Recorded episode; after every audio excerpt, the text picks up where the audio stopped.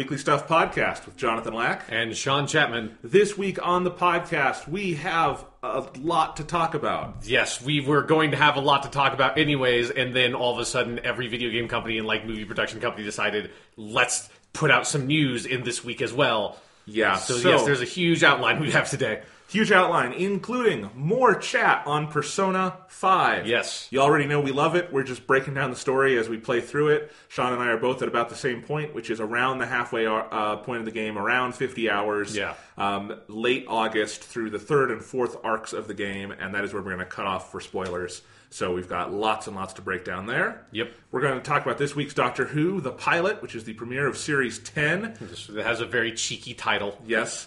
So we finally get to talk about more Doctor Who. Quick spoiler-free reaction, Sean. What'd you think of the episode? I thought it was really good. Like, like it definitely. There are. I wish that it was one of the Doctor Who episodes that they gave a bit extra runtime to, which they've done here and there because it felt a bit stuffed in places. But when you take into account that it's you know it has to introduce whatever the season arc thing is going to be with like this mysterious door that the Doctor is dealing with, and it has to introduce uh, Bill, our new companion. It's and, you know, and, and also just has to re sort of bring the Doctor back into our lives because the show's been off for about a year. Like I thought, with all that on its plate, the episode was really good. Did a great job at introducing Bill, and also just had a really fun, very X Filesy kind of monster half of the show that I thought was very tense and, and interesting. So, Yeah. yeah, I, I liked it a lot. I liked it a lot. I thought it was a potentially great, like seventy-minute episode, Yeah. stuffed violently into a very good forty-five minute episode. Yeah. So, and I think that's the biggest problem with it. But I love Bill. I still love Nardole. Yeah. Peter Capaldi, Jesus Christ, man.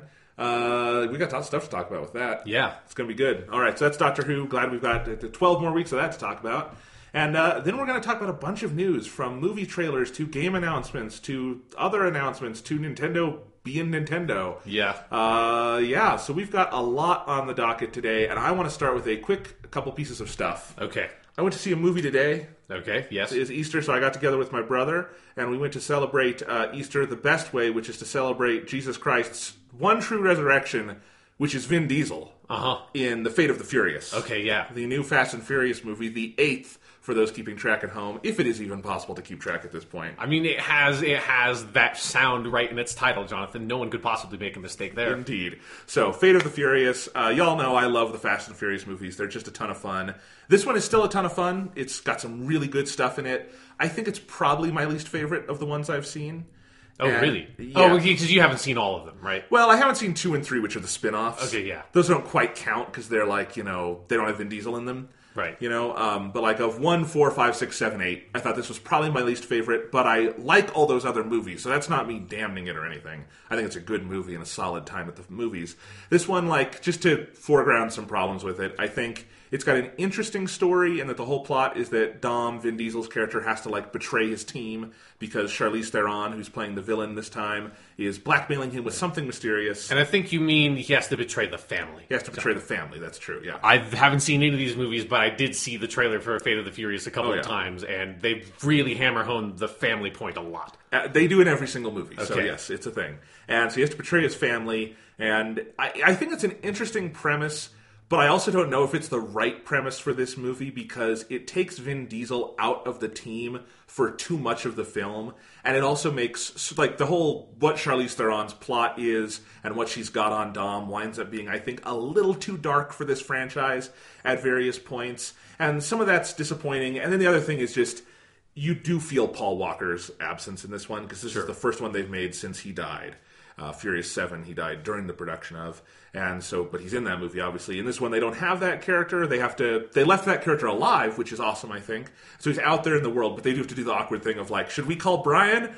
No, Brian's out, man. We can't call Brian, and that is no one's fault. Yeah. Like there is nothing you can do with that. But it is just the issue of when you don't have Dom's best friend on the team and you don't have Dom with the team, there's just some moments where I I didn't quite feel like the kind of the great ensemble aspect of it because that emotional connection wasn't quite there for a lot of the movie. Sure. Um, and then I think it's a little too long, and I don't think this director F. Gary Gray has quite the um, sense for action as the other directors of this series has had. Not that the action is bad. There's some really cool action scenes, including one in New York where they destroy roughly 5 billion cars or something. You've probably seen that in the ads where they're just bringing these cars raining down from parking garages. That's a very cool image and series of images. But overall, I did not think the action was on par with like either the Justin Lin films or Furious 7, which was directed by James Wan. Who directed this one? F. Gary Gray. Okay. Oh yeah. Yeah, yeah. Um, which you know, and I think he did well with a lot of other things in the movie. Generally, looks nice. It's it, you know, uh, a couple pacing issues. These movies generally have pacing issues. Hollywood movies generally have pacing issues. Let's just go back to that. Sure, yeah. but overall, it's fine. Uh, so I didn't think the action was quite on par, but still good. Um, the Paul Walker thing again, unfortunate, but it's just like because it's the first movie after him and they told this story about the family kind of being broken apart, I just felt it more than I think I might otherwise have. But it's got lots of good things about it. It builds to a phenomenal third act. Like some of the other Fast and Furious movies, particularly I think Furious 7 and maybe the, the fourth one, have that kind of third act problem where they kind of peak halfway in and Sure. then they kind of drag in the end. Um, Fast 5 generally avoided that. Fast 6 generally avoided that. We're back to avoiding that with this one because this one has a phenomenal, like, it builds really well to a very good, very satisfying third act that has so many great crowd pleasing moments and uses all the individual characters in such fantastic ways. So, whatever issues I think the movie has, and I do think it's rougher around the edges than the other films, you walk out of the theater feeling like, yeah, that was awesome, which, what more can you really ask for? Yeah. Um, it also has the beginning of the movie, like the first 10 minutes are my favorite 10 minutes of the movie. It's got a fantastic opening, which is just Dom and his uh, girlfriend, I guess wife now, Letty, played by Michelle Rodriguez, down in Cuba, um, getting into a street race conflict with some, you know, local racing racing dude. And uh, it's just a really good, like, 10 minutes. Vin Diesel is awesome in it, and there's some really imaginative uh, things going on in that race. So, a lot of good things about the movie. I also liked uh, The Rock is in this one a lot more than he was in the last one, because he wasn't in that one much. But he's back. He's kind of takes up the mantle of where I think Brian, the Paul Walker character, would have been. And he is a ton of fun, has a lot of very funny scenes in this. And then they bring back the Jason Statham character, who was the villain of the previous movie, because these movies love the enemies then become friends The, trope. the Vegeta. I mean, Yes. it's not just Vegeta, but I think of Vegeta. I always I always think to um, Rocky Three. Sure. Yeah. and yeah, um, Creed becoming Rocky's Yeah. friend. It's kind of like that. Although I, Creed didn't like murder people, but you know, what- anyway, he was still you know mean to Rocky. But yeah, so Jason Statham becomes part of the team, and he has some great, especially him and The Rock, just have some great interactions, and you know, it's fun. It's I, I think one of the things I thought in my mind, I didn't tweet this, but it would have been a good tweet was. It feels like the script of this movie took less time to write than it took to watch the movie. Because there's a lot where you're just like, yeah, they are really just baking shit up at this point and just flying by the seat of their pants. And that's okay. You can pretty much get away with it in these movies. But there is some stuff where it's like, even by the standards of this series, which obviously is not like hyper realistic or anything, you just kind of roll your eyes at the plot mechanics. Like, this is the third movie in a row where they've had kind of international espionage be kind of the arc of the plot. You know, the early movies were about street racing, and then Fast Five was a heist movie, and then the later ones have been kind of these espionage films. And I think they're maybe running out of gas on that one. I would like to see maybe for the next movie go to do something else with it, just some other kind of car based action thing, or maybe Fast and Furious in space. Sure. Or like do something where, you know, maybe you go back to a street racing kind of conceit. Really, the only place they can go with the international espionage thing next is space, because this movie is when they finally get to the villain has nuclear bombs and Okay. they have to stop them. To be fair to this series, it took them eight movies in 16 years to get there. Yeah. 24 got there in season two. So, you know, and I this series had further to travel to get there. Obviously, if you look at the first movie too, we are stopping World War Yeah, Three. but still, eight movies that does show a certain degree of restraint. I think. yeah, it is kind of amazing if you look through the other movies that no one has had a nuke before. Yeah. Just because these kind of movies love that. I mean, have they had a car that is powered by a nuclear reactor? Because that seems Not like yet. something these movies would do. Not yet. Maybe that's the next step. Yeah. Yeah, like unstable nuclear reactor. Um, what else was I going to say? I mean, yeah, so there's a lot of fun things about this. Uh, Charlize Theron, I don't know if she's a great villain on the page, especially because I don't think we ever really figure out what she wants out of all of this other than nukes, which. Okay, whatever. Sure. Um, you know, she also wants to. Oh, this is the other thing I was going to say. We not only have nukes, we also have, as though we are Call of Duty Circa 2007, Russian separatists. Oh, great! that's- yeah, I mean, you know, the Russians. Yeah, Fuck them.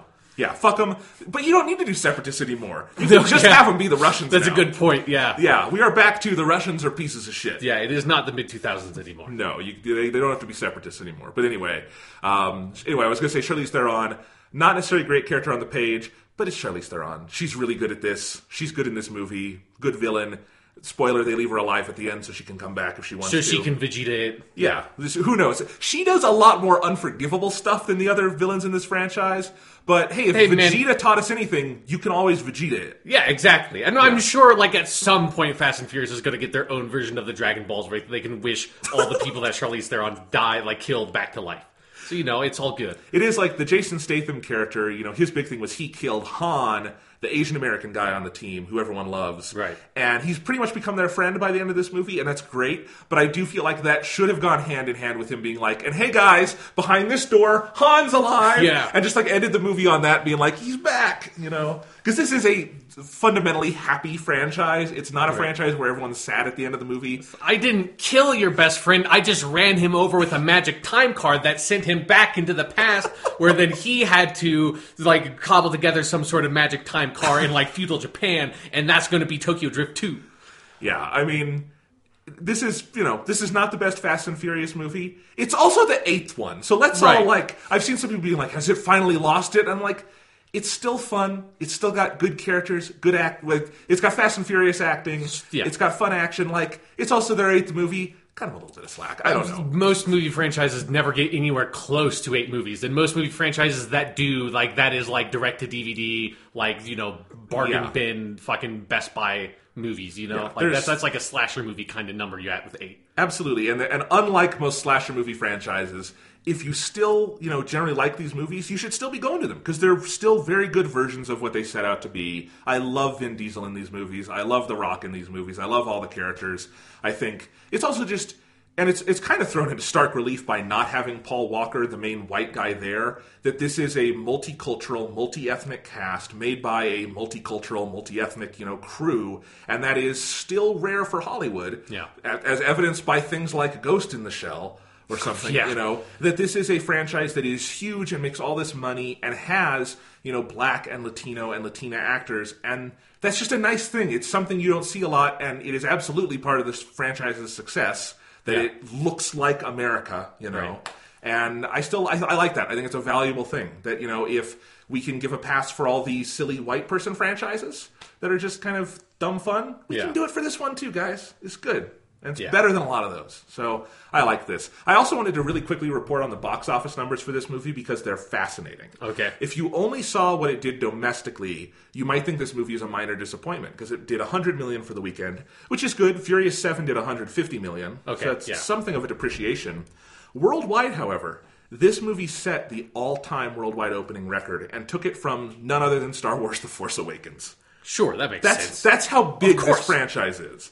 It made 533 million worldwide, and 190 million of that was in China alone. China, I don't think this has ever happened. China nearly doubled the American box office of a Hollywood film in the same three-day period. Man. That is nuts. Like And now you get why all like every Hollywood studio is trying to like get that Chinese box office. they're going to China next Yeah. time. They're bringing back Han. They're going to China. It's going to Sure, be great. yeah. yeah. Because Americans don't really know where different Asian people come from. They just need one on the team. It's Fast and, Furious China Drift. Yeah, China. Or I guess it would be like Hong Kong Drift, I guess, if we're going with cities. Yeah. Although then you get into is that China is that an offshoot? Yeah. Yeah. Do you do Beijing drift to make the, the mainland feel good? I don't know. Maybe you do two versions. Yeah, the international politics getting mixed up into the Hollywood filmmaking is something that we all get to look forward to in the future. It's a very real thing. But no, I mean, it would honestly be surprising with numbers like that if they don't go to China at some Yeah. point. But yeah, it's uh, that also to me is interesting because you keep seeing this thing of like we have to whitewash the cast of our anime movie because otherwise no one will see it. Yeah. And yet all the whitewashed movies, every single one of them flops out of the gate like Ghost in the Shell did. And yet the multicultural movie with all these, you know, cool actors of different colors does 190 million dollars in China. You just can't make that argument anymore. I'm just looking forward to like Michelle Rodriguez leaves the series and they just replace her with a like Chinese pop star. this like this 19 year old pop star lady. That's like, here we go. That would be interesting. I mean, the Yeah. team is always expanding. They can get more people. Sure. Yeah, they can go to China and like meet. But I'm a- just thinking you need Vin Diesel to have a new love interest, and Okay. it, it has to be a 19 year old Chinese pop star. all right. That's my that is my dream uh, story for fi- for I mean- Fast and Furious number nine. I, you know, I think it would be even funnier with The Rock. That character is canonically single in the movies. Okay. that would be even because he's also enormous. Yeah. that is something that uh, F. Gary Gray does very well directorially on this one. Is shooting The Rock's just raw size. Like there's this prison riot scene where The Rock is in prison for convoluted reasons, and he's getting out and. You know, The Rock is the size he is. That's not CGI. He really does look like the Hulk. Yeah. You know, you could put him in green paint and he'd look better than the CGI Hulk. Yeah, Because- you, you like Lou Ferrigno that shit, Yeah. back, like the the old TV show. and it would look completely convincing. But like just the way he's moving through people, and obviously it's stunts and special effects, but you can only sell it because The Rock is the fucking size he is. And it's nuts. It's like he gets more ripped with every passing year. And I don't quite know how that works with like the laws of physics and time. It's like it's especially really weird if you ever see any like stuff of when he was still a professional wrestler Yeah. and he looks like a baby compared to the way that he looks now and it's like how the fuck does that work out? How does the dude who's literally like his like half of his fucking job is like lifting people up and throwing them? How does he look tiny compared to the dude who's like the giant international movie star that like you know makes like hundreds of billions of dollars every movie he's in? Yeah. Like how how the fuck does that work? I have no idea. It's it's very strange, but God bless him. So good good movie, good fun at the movies, and uh, man, that's a lot of money. Yeah. which is just fascinating these days. Because and I, it's, here's the thing: that kind of record, I think, is becoming more and more important because Hollywood doesn't so much care about the domestic numbers. They're mm. nice, but that's not where the near the majority of their money's coming from. Yeah, because it turns out the most of the world is not just America. As even as surprising as that may be to people who have always lived in America, there's like so there are a lot of people that are not in America actually. Yes, so just kind of fascinating to me. One other thing on my stuff list I wanted to talk about. Okay. Um, because some TV came back this week. Uh, D- Doctor Who, of course, which Yes. is awesome, but also Better Call Saul, which I love. Uh, great premiere. Not going to go into that because you don't watch it, but it was very good. Um, and so I needed a way to watch this TV though because I don't have a cable package at the moment. Right. So I, was mean, who looking does? Into, yeah, I was looking into different options. Also, cable packages are ludicrously expensive, and so I was looking into different options. And PlayStation, which you and I both use, has Yeah. that PlayStation Vue thing. Yeah. and I never really looked into it, but I decided to get like the five day trial because Better Call Saul was going to be on that night, and I could try it out, and then if I liked it, I could pay for it. And I've paid for it for at least the first month because I like it so far, and it's pretty cool. Because I just want to talk about this for a minute because I was very confused by these like streaming not like netflix but these kind of streaming apps that are like channel based Yeah, they're like tied into the whole like weird politics and economy of like cable channels and all that stuff. right but unfortunately that's still the only way you can see some shows you know Yeah. unless you buy like an itunes season pass which costs a lot for mm-hmm. one show and you know i've got on this month alone i want to watch better call saul doctor who fargo uh, the leftovers on hbo you know other things just on different channels. So i've got a lot i've been trying to watch. So i thought this would be a good month to try that out. And i like playstation vue. I think there's other versions of this like sling tv is one. I forget what the others are called. But basically it's like having a cable or satellite package but through the internet not through cable or satellite. And it's it's much cheaper in comparison. Like I got the basic package, which has all the channels I wanted, you know, AMC, FX, all of that stuff, and it was it's thirty dollars a month, which is a lot compared to like a Netflix or something. Yeah. But compared to like the the comparable cable package on like DirecTV, which we used to have, would be like seventy five dollars. And that doesn't include all the other DirecTV fees. Right. So it's kind of nice. And what it does is you've got those channels. It's kind of like a normal cable thing where you pick your channel and you just watch it live, just over the internet instead of over cable. Otherwise, it's the same kind of idea. You can mark shows, and there is a cloud DVR. And because it's cloud based, it's a lot more space. It'll just record basically everything from that show, and 30 days later, it'll delete it. But in that time, you've got all of it. So, like, I have all of seasons eight and nine of Doctor Who because BBC America really likes to marathon that shit. Yeah, know, it's BBC America. They Yeah. they have limited options in what's popular over here. Very true. Doctor Who's kind of at the top of their list. It- it's very much at the top of their Yeah. list, yeah. Uh, so much so that they waited to debut Class until last night. Yeah. Which I have. I've never seen Class, so I'm kind of glad I have that on my DVR. Yeah, I only BBC ever saw the first episode, but I liked it. Yeah, I should. I should give it a try. Um, especially because it's right after Doctor Who. It would be kind of fun to double feature those for a while. But um, yeah, I, I like it. Like it's very easy to use. You got your channels. The DVR thing is really seamless, and it's even better than like a cable DVR because you don't have to like hold down a really shitty fast forward button and see if you can time it right. Right. You can just take the slider and move it to where you think the end is. It's like, oh, didn't quite get it. Adjust. We're good. You know. Yeah, that's a good. Like, I haven't really thought about it because it's been a while since I used cable, but it always did have that weird. Like, it felt like you were they're like watching this thing through some sort of unknowable magic because it's like the responsiveness and the weird, just like Yep. mushiness of trying to watch anything through a cable package on their like on demand service just felt like nobody knows how this thing is working like or it would work better if someone had some idea how this thing was actually functioning Yeah, because it's actually just a video file on a hard drive, and Yeah. somehow that's really difficult for people like Comcast and DirecTV. yeah it's, it's just a video file on a hard drive but it in no way feels like you're interacting with a video file on a hard drive No, but this, I mean, it, it works. It's got the channels I liked, you know, and I wanted to have. I wish it had just built in like basic network stuff like ABC, CW, CBS, that stuff, because that would be, they're not in there. And of course, you can get those a million different ways. Right. But it just, I think it's a little weird that those aren't part of it. Like NBC and Fox have a presence. You know, you also get all like the cable news channels. If you hate yourself, you can watch those, or you know, you like specific things on them. Out of your twenty, out of twenty four hours a day, there's got to be something good on them. there's a good like three four minutes probably Yeah, probably. So, you know, it's a nice service. Um, $30 a month, of course, is a big ask, I think, given other streaming service costs. But for, you know, your of the moment TV live, you can just get it, watch it. And I probably would never have this year round just because even for the channels I like, there are going to be down periods where they're not showing, you know, the show I watch at that time. Right. It just so happened this was worth it to me because literally all my favorite shows from the year 2015 were coming back this year because they all took 2016 off. Yeah. So it was kind of weird, but um, I like it so far. I liked it with Better Call Saul. Liked it with Doctor Who, with the caveat that I don't usually watch Doctor Who on BBC America because they kind of butcher the show. yeah I tried it again. I probably won't be doing it that way again. You guys can imagine how we watch it if we're not watching it on BBC America. I like that they put it out there. I wish they would do a better job with it because I think where they put commercials and specifically the fact that they cut off the next episode tag and the credits is weird because the episodes are edited to go into that. Yeah. And so like you have really abrupt endings and I don't there's no reason to cut that stuff off. I don't get that. But or at least show the preview and then put the credits in a box or something while you show your commercial. I Sure, don't, yeah. like like everyone else does it. It's very strange the way they do that. But you know, got to watch the episode. The other thing that's nice about something like PlayStation Vue is that because it's internet streaming, it looks a lot better than cable or satellite. Which I don't know how they call that HD. What comes through cable and Right. satellite, but it looks really shitty.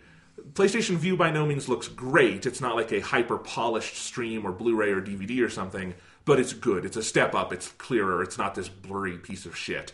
So overall, I'm liking it. It's an interesting service. The best thing to me about it is that it counts as a cable provider, and I have FXX on it, so I got access to the Simpsons World app on FXX, which is where they have all 600 some episodes of The Simpsons, and I've been enjoying the shit out of that. And it has taken away at least a little time from Persona 5 of, oh my god, I have all this Simpsons to watch, which is man cool. yeah there's a lot they're still making the simpsons right Yep, I watched. I went back and watched the 600th episode, which I had not seen. It was pretty good. Like The Simpsons still makes me laugh. I love it. So, yeah, but so it's a it's a nice service. Um, again, not sure how long I'll use it, but it's it's a good solution if you need certain channels, especially as we're in the middle of the TV apocalypse. So, and the other thing that's nice about it is you can. I saw you can add Showtime for like eight bucks a month, okay there you go and I need that for Twin Peaks. yes So- luckily my dad gets showtime so Okay, i can good. just watch that with him Yeah. Showtime lets you add it to a couple of different services. I know Hulu does the same thing, but I don't use Hulu. And even then, you would have to pay more than that on top. So it's nice that you can just kind of add it as an option. You can do the same thing with HBO and stuff. I have HBO separately, but yeah, so that's good. I will have a way to watch Twin Peaks. yes And even though it's PlayStation Vue, they're very good about they have apps for everything, not just on your PlayStation 4. You can get it on your Apple TV, your iPhone, your iPad, all of that. And it is kind of trippy for me to like pick up my iPhone and like turn on BBC America and be like, Yeah. And my biggest thing about this is why didn't TV do this 5 years ago? Or 10 years ago. Like, they just shot that because now it's really too late for this to ever catch on. It's a nice stopgap for those of us who need it. Yeah. But that's never probably going to catch on as the main method. It probably could have if someone had realized five, ten years ago this hardwiring cable and satellite into people's houses is fucking stupid and going to die. Yeah. Let's make something else. And everyone, and it's just, it's too, it's like the Titanic, too big a ship to move away from that iceberg. Yeah, and it's something where because it's like these kinds of services have come in so late, it's like the cable services and like those channel providers and everything are forcing it to be way more expensive than it should be Yeah. because it's like I bet like PlayStation Vue would be way more popular if it was more competitive with other streaming services like Netflix and Hulu, even if they are offering things that are kind of different by like Yeah. the very nature of what it is, like it needs to be competitive with those kinds of streaming services to be popular on like a broad scale. But because of the crazy fucking politics of cable channel stuff, Yeah. it's never going to be able to be cheap. And you know, I don't think it should be ten dollars a month like Netflix, but fifteen to twenty would Yeah. be completely reasonable. And I think you're right; it would be so much more popular. And it's just, it's all these companies leaving hand over fist money on the table because they can't get out of their own way. Yeah. You know, it's very strange, but whatever. Cable TV, it's it's been a dying thing for years. It Yeah. will continue to be a dying I thing. love that HBO finally just has their standalone fifteen dollars a month. It's a little expensive, but you at least just can fucking get HBO. Right. And I use that. You know, I've been actually one of the shows I've been watching on on that because it's returning tonight, and I wanted to catch up on it. Is Veep, which is has a slight Peter Capaldi connection because it's Okay. It developed out of the American remake of The Thick of It, which is the show Peter Capaldi was most famous for before Doctor Who. Yes. And I love The Thick of It. Haven't seen all of it, but God, he's great on that. And Veep is the same creator, and I had always wanted to watch it. It's coming back for its sixth season. I was also super curious. How does this show about Washington politics and satire work in a time when we cannot satirize it? Yeah. It's still a great show. But um, yeah, so been having fun with TV. I've, I realized I had played maybe too much Persona 5 last week and kind of melted my brain a little too much. So I've been it was- kinda trying to even it out a little bit. Yeah, like I said last week, I'm pretty sure you played that game more than I did when I first got it, which is Yeah, it's which is startling. the, the the base in that game is like black tar heroin. Once you got it in your veins, you need more and more and more of it. It's true. It's true. Yeah. That's very true. All right, uh, let's go ahead and move on. Unless you have some stuff. Uh, the only other kind of stuff I've been doing than Persona 5 is I have been keeping up with my Romance of the Three Kingdoms show. Still talking about TV, sort of a different kind of TV. TV that's like almost 30 years old at this point. That's not on PlayStation Vue. No, it's not. But it is really good. Like I've gotten because the last time I talked about it, I think I was still relatively early in the show, and now I've been kind of keeping up to watching about two episodes a night because it's just kind of like because each episode is like forty three minutes long, so it's a, a decent bit of time, but it's not like all consuming. And it just has a really great pace to it. I'm about almost kind of halfway through. I'm in the red cliff battle section which is sort of one of the most famous parts of the book. That's like where what the john woo movie is based on Yeah. a lot of the John Woo movies called Red Cliff obviously are based off of the Battle of the Red Cliff. And so that's just when it starts getting into like the kind of the meat of that story and it gets out of the sort of the opening section of the book which is like 200 300 pages of the first pages of the book is it's still good stuff but it's sort of taking a lot of time to set up obviously like this huge grand sort of scale of how everything's going to operate. And now i'm into the bit where it's like it really is it's the they are not officially sort of three separate kingdoms yet but the people who make the three different kingdoms are all vying for like power and like you know doing all these like weird strategies and pushing against each other in different ways. And it's just every single episode will be I'll get, we'll get to a part where i'm like oh this is like one of my favorite sections of the book. And every time that happens i get super excited because every single time they get to a part of the book that's one of my favorite parts of the book they knock that section completely out of the park. And it's like the way that the show is shot and acted and like just directed the music everything about the production value even if it doesn't have the budget that you would like obviously if you you know like game of thrones or something it's not going to have the production value budget wise or something like that but in terms of the sheer talent that has gone into making it it's really remarkable and there's just Man, imagine Yeah. if HBO was smart enough for their Game of Thrones follow up to be like Romance of the Three Kingdoms. Fuck yeah. Done with like Chinese actors so they could get it into the Chinese market and everything. Yeah.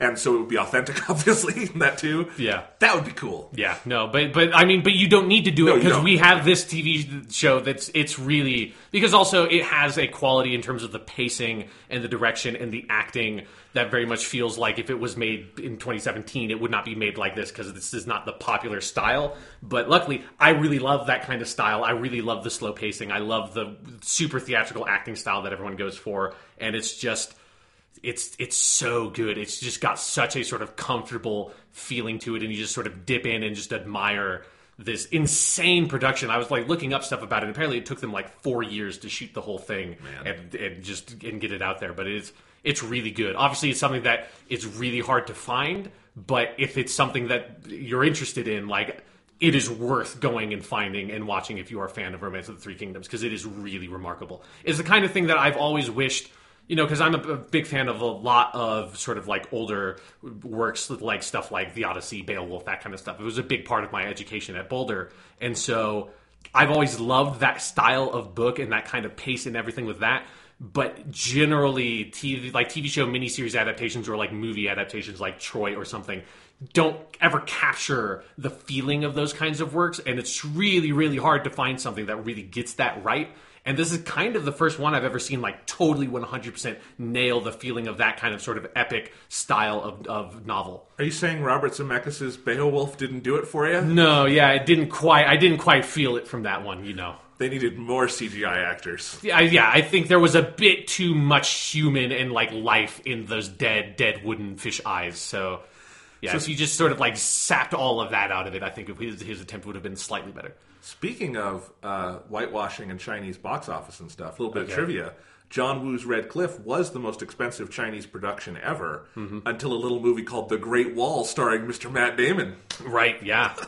Which is now the most expensive quote unquote Chinese movie ever because everyone in it is Chinese except Mr. Matt Damon. Yeah. Who I don't know if you've seen like the the DVD cover of that movie. It's hilarious because it's just like this giant Matt Damon in the Great Wall. And like you've already lost me. Yeah. Those five words. Anyway, it's it's but it's slowly China's just going to consume Hollywood. Well, yeah, you know, this, I think China's going to consume all of us. Yes. Anyway, that's uh, why I'm watching Romance of the Three Kingdoms. I'm trying to pick up a little bit of Chinese. You know, yes. slowly but surely. Culture, yeah. All right, sounds good. Uh, let's move on to some news. Okay. There's a long list. What's happening in the news, Jonathan? Uh, earlier this week, actually, right after we recorded our last podcast, I feel like 'cause it was Monday morning, uh, Marvel dropped the trailer for Thor Ragnarok. yes, they did.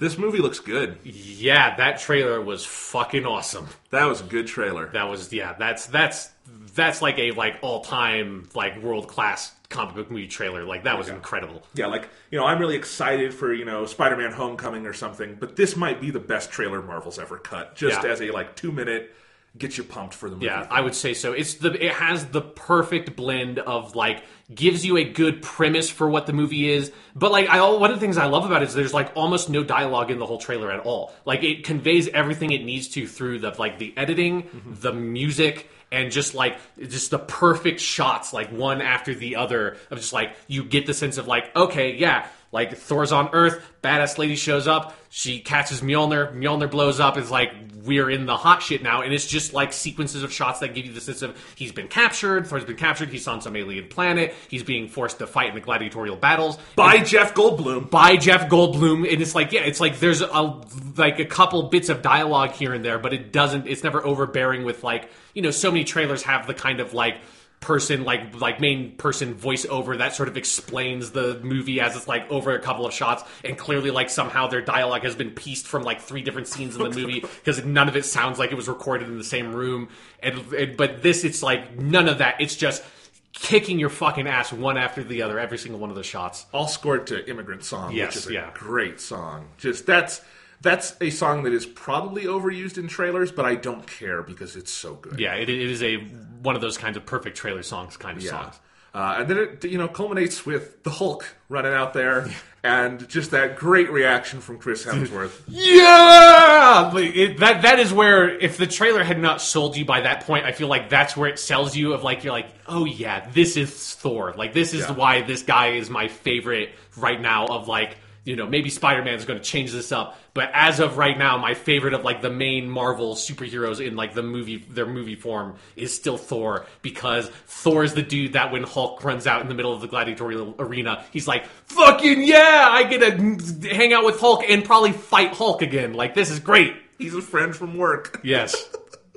Oh, it's great. It looks, I mean, it looks so different from the other Thor movies. Yeah. Taika Waititi, who's the director of this New Zealand director, um, who's, who's a great director. You should, if you haven't seen his film, um, What We Do in the Shadows, just watch it. It's so phenomenal. But he's he's really funny and and looks like he's brought something special to this movie. I love Cate Blanchett's get up in this Yeah. as, as the villain. They went full Jack Kirby with her costume, which I love. I love like the shot of her with like the full headdress, like slowly turning towards the camera, like legitimately sent chills down my spine. I want to know how they got Cate Blanchett to do that. Yes. I mean, the answer is buckets of money, but you know, Maybe she's just a big Jack Kirby fan. Who, who knows? I mean, she seemed pretty into it with Lord of the Rings and stuff. So, you know, she generally doesn't do this kind of movie, but yeah, it's But when she does do this kind of movie, she brings her A game. Yeah. She's not getting millions of dollars for Carol. Carol's a great movie. She gets her Oscar nomination for it. She's not making the millions. And she doesn't get to do the fun, you know, Jack Kirby makeup. Yeah. So, yeah. No, I love it. Uh, this movie looks like a better Power Rangers movie than the Power Rangers movie that just came out. That's a pretty good way to describe it. Yeah. Yeah. It looks like that looks like the amount of self aware silliness you would want if you were really doing Power Rangers. Yeah. No, it looks great.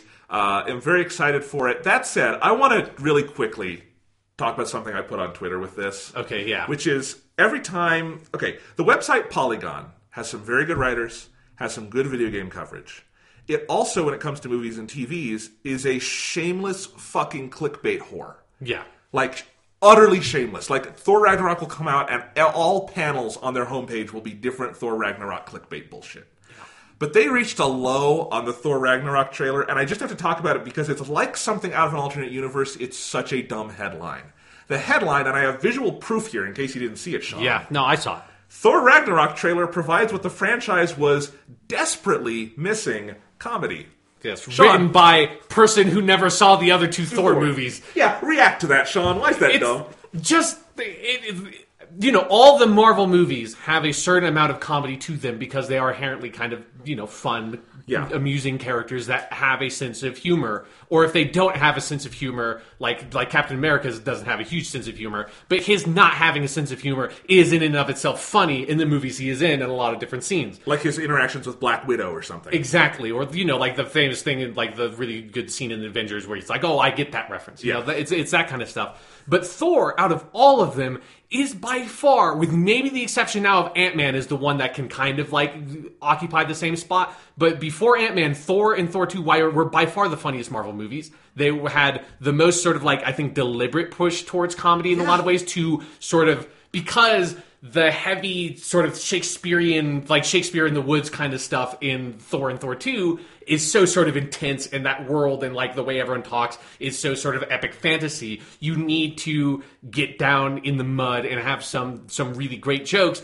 like the still unparalleled number one best joke in any superhero movie ever is Thor walking into an apartment, seeing a coat rack and hanging up Mjolnir on the coat rack still no no comic book movie has ever surpassed that. I doubt any comic book movie ever will. It's it's like people just want to say that Guardians of the Galaxy invented humor in comic book movies.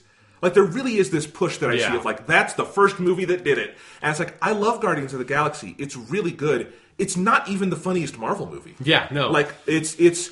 I know a lot of people don't love Thor: The Dark World, and it is a messier movie than a lot of Marvel films. I think it's still their funniest film. Yeah, me too. Like it is like I wouldn't say this about Thor one. Thor one is comedic but not a comedy. Thor: The Dark World is straight up a comedy. It Mm-hmm. is. It has some dramatic beats in it, but it is by and large a comedy. I mean, those two movies. One of the main characters is played by comedian Kat Dennings. You know, Right, it's yeah. like yeah, No, no, no, no. yeah. yeah. and she's she's really funny in them.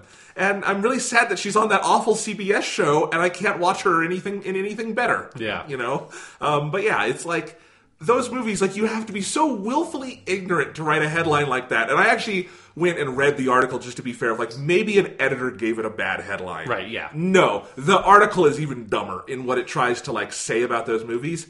And you know what I said on Twitter was you don't have to like those movies. And I know plenty of people for good reasons don't like the Thor movies. Yeah. I get it. If you are saying they didn't try hard enough to be funny, you're an idiot. Uh-huh. Just there's no other way to say it. Like you don't have to laugh at it to recognize it's trying to be funny. Like something can be comedic without you finding it funny, Yeah. Right? No, yeah, It's yeah. a- like if the joke didn't work on you, that's fine. But yeah, no, like they were clearly going for a humorous tone, Right. For like a lot of Thor one with all the fish out of water stuff, and for most of Thor two. And I've seen a lot of people, not just this this one article, but a lot of people saying like, "Oh, Thor Ragnarok is clearly trying to, you know, get those Guardians of the Galaxy dollars." And to me, it's like, no. One, Guardians of the Galaxy was very influenced by the Thor movies. You Yeah. don't get that movie without Thor one, and and I guess it was made at the same time as two, but you don't get it without Thor one. And two, this looks like Thor in space. Yeah, this looks like to me a natural extension of where the Thor movies have been going Yes. all along. Like obviously they've been each one has been directed by a different person, but there's this clear movement from Thor 1 to Thor 2 of it getting more comedic, it getting more sort of like like almost like creative and epic. Like epic's the wrong word, but like kind of like a silly with the action stuff. Like that's even if like Thor two has a lot of problems, it still has I think one of the better action climaxes of any of the Marvel movies with all the crazy portal stuff and, and teleporting all over the place. It's a And, lot like, more entertaining than a lot of them. Yeah. yeah, it's it's very it's a very light, colorful, fun movie because Thor comes from this ridiculous, light, colorful fantasy world of Asgard, where you know he literally travels to word to Earth on a rainbow bridge, and so it's like that is the tone that these movies have had. They have always leaned harder into that than most of the other Marvel movies by the sheer necessity of the setting, and so this feels like if the tone of the finished movie is you know, being indicated by this trailer accurately, this feels like just like, yeah, this is where the Thor movies have been going all along. When I watched the Thor Ragnarok trailer, my first thought was like, Thor is back. Not like, oh, they've got Thor right. It's no, they got Thor is back, and it seems like this is probably going to be even better than those other ones, but this is absolutely the same kind of tone and style that they had. Well, and, and because of when The Dark World came out pretty early in that second cycle, it's been a while since we had a standalone Thor movie. Yeah.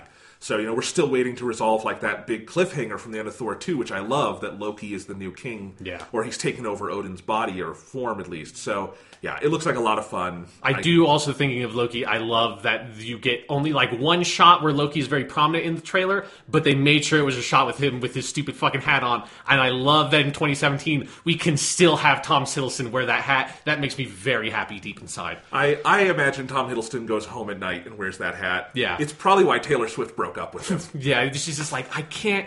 It just it just keeps on poking me in the eye when you roll over in bed. It's just Tom. I can't handle it. You have to quit cosplaying in bed. It's like you don't get it. I'm method. It's my thing. It's like I can't I can't be comfortable with myself unless I'm wearing my Thor or my Loki crown. That really is what I think was missing from the Kong Skull Island movie. Was I like Tom Hiddleston in it? He had his accent and all that. He didn't have the hat. Yeah. and that's it's disappointing. Yeah, to me, like they really are sort of a bargain. One has to come with the other. It doesn't really work. Yeah, exactly. So anyway, you know, can't wait. I also gotta say the title treatment of this movie with like the neon colors. Oh, perfect, wonderful, love it. Yes. we've got Guardians of the Galaxy two, Spider Man, and Thor Ragnarok this year from Marvel, and those all look amazing in Yeah. different ways. Yeah, and they all look like very distinct. Yeah. I, am very happy. Cannot wait. All right, uh, let's move on. Uh, piece of gaming news. This is all kind of in order from when it came out in the week. Uncharted: The Lost Legacy will be out August 22nd, and that alone is not the interesting piece of news. What's interesting is that in coming out in August. For it's going to be a standalone game of thirty nine ninety nine. It'll have a full retail version too. Like you can get this on disc.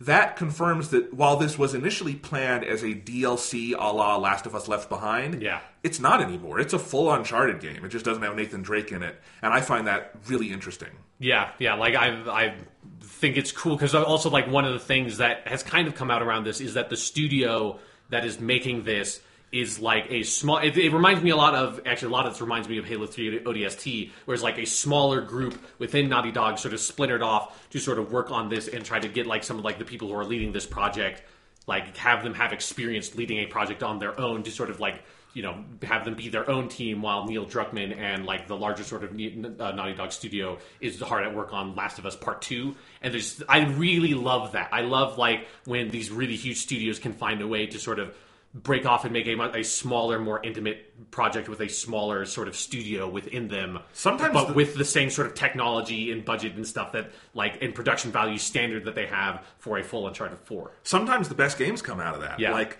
uh, the one you mentioned is a Halo 3 ODST, great example. But even as far back as Link's Awakening, that's how that happened. Yeah. Which is a small team basically testing the Game Boy at night, and then they made what is still many people's favorite Legend of Zelda game. I mean, Majora's Mask is also the Yep. same way. Yeah. Yeah, so I love it when this happens. I love that we're basically getting a full Uncharted game this year, still from Naughty Dog. Yeah. And uh, thirty nine ninety nine, totally reasonable. I think if it is, as you know, they're saying it's like a ten hour campaign, which is shorter than Uncharted Four, but on par with the other three games. Yeah.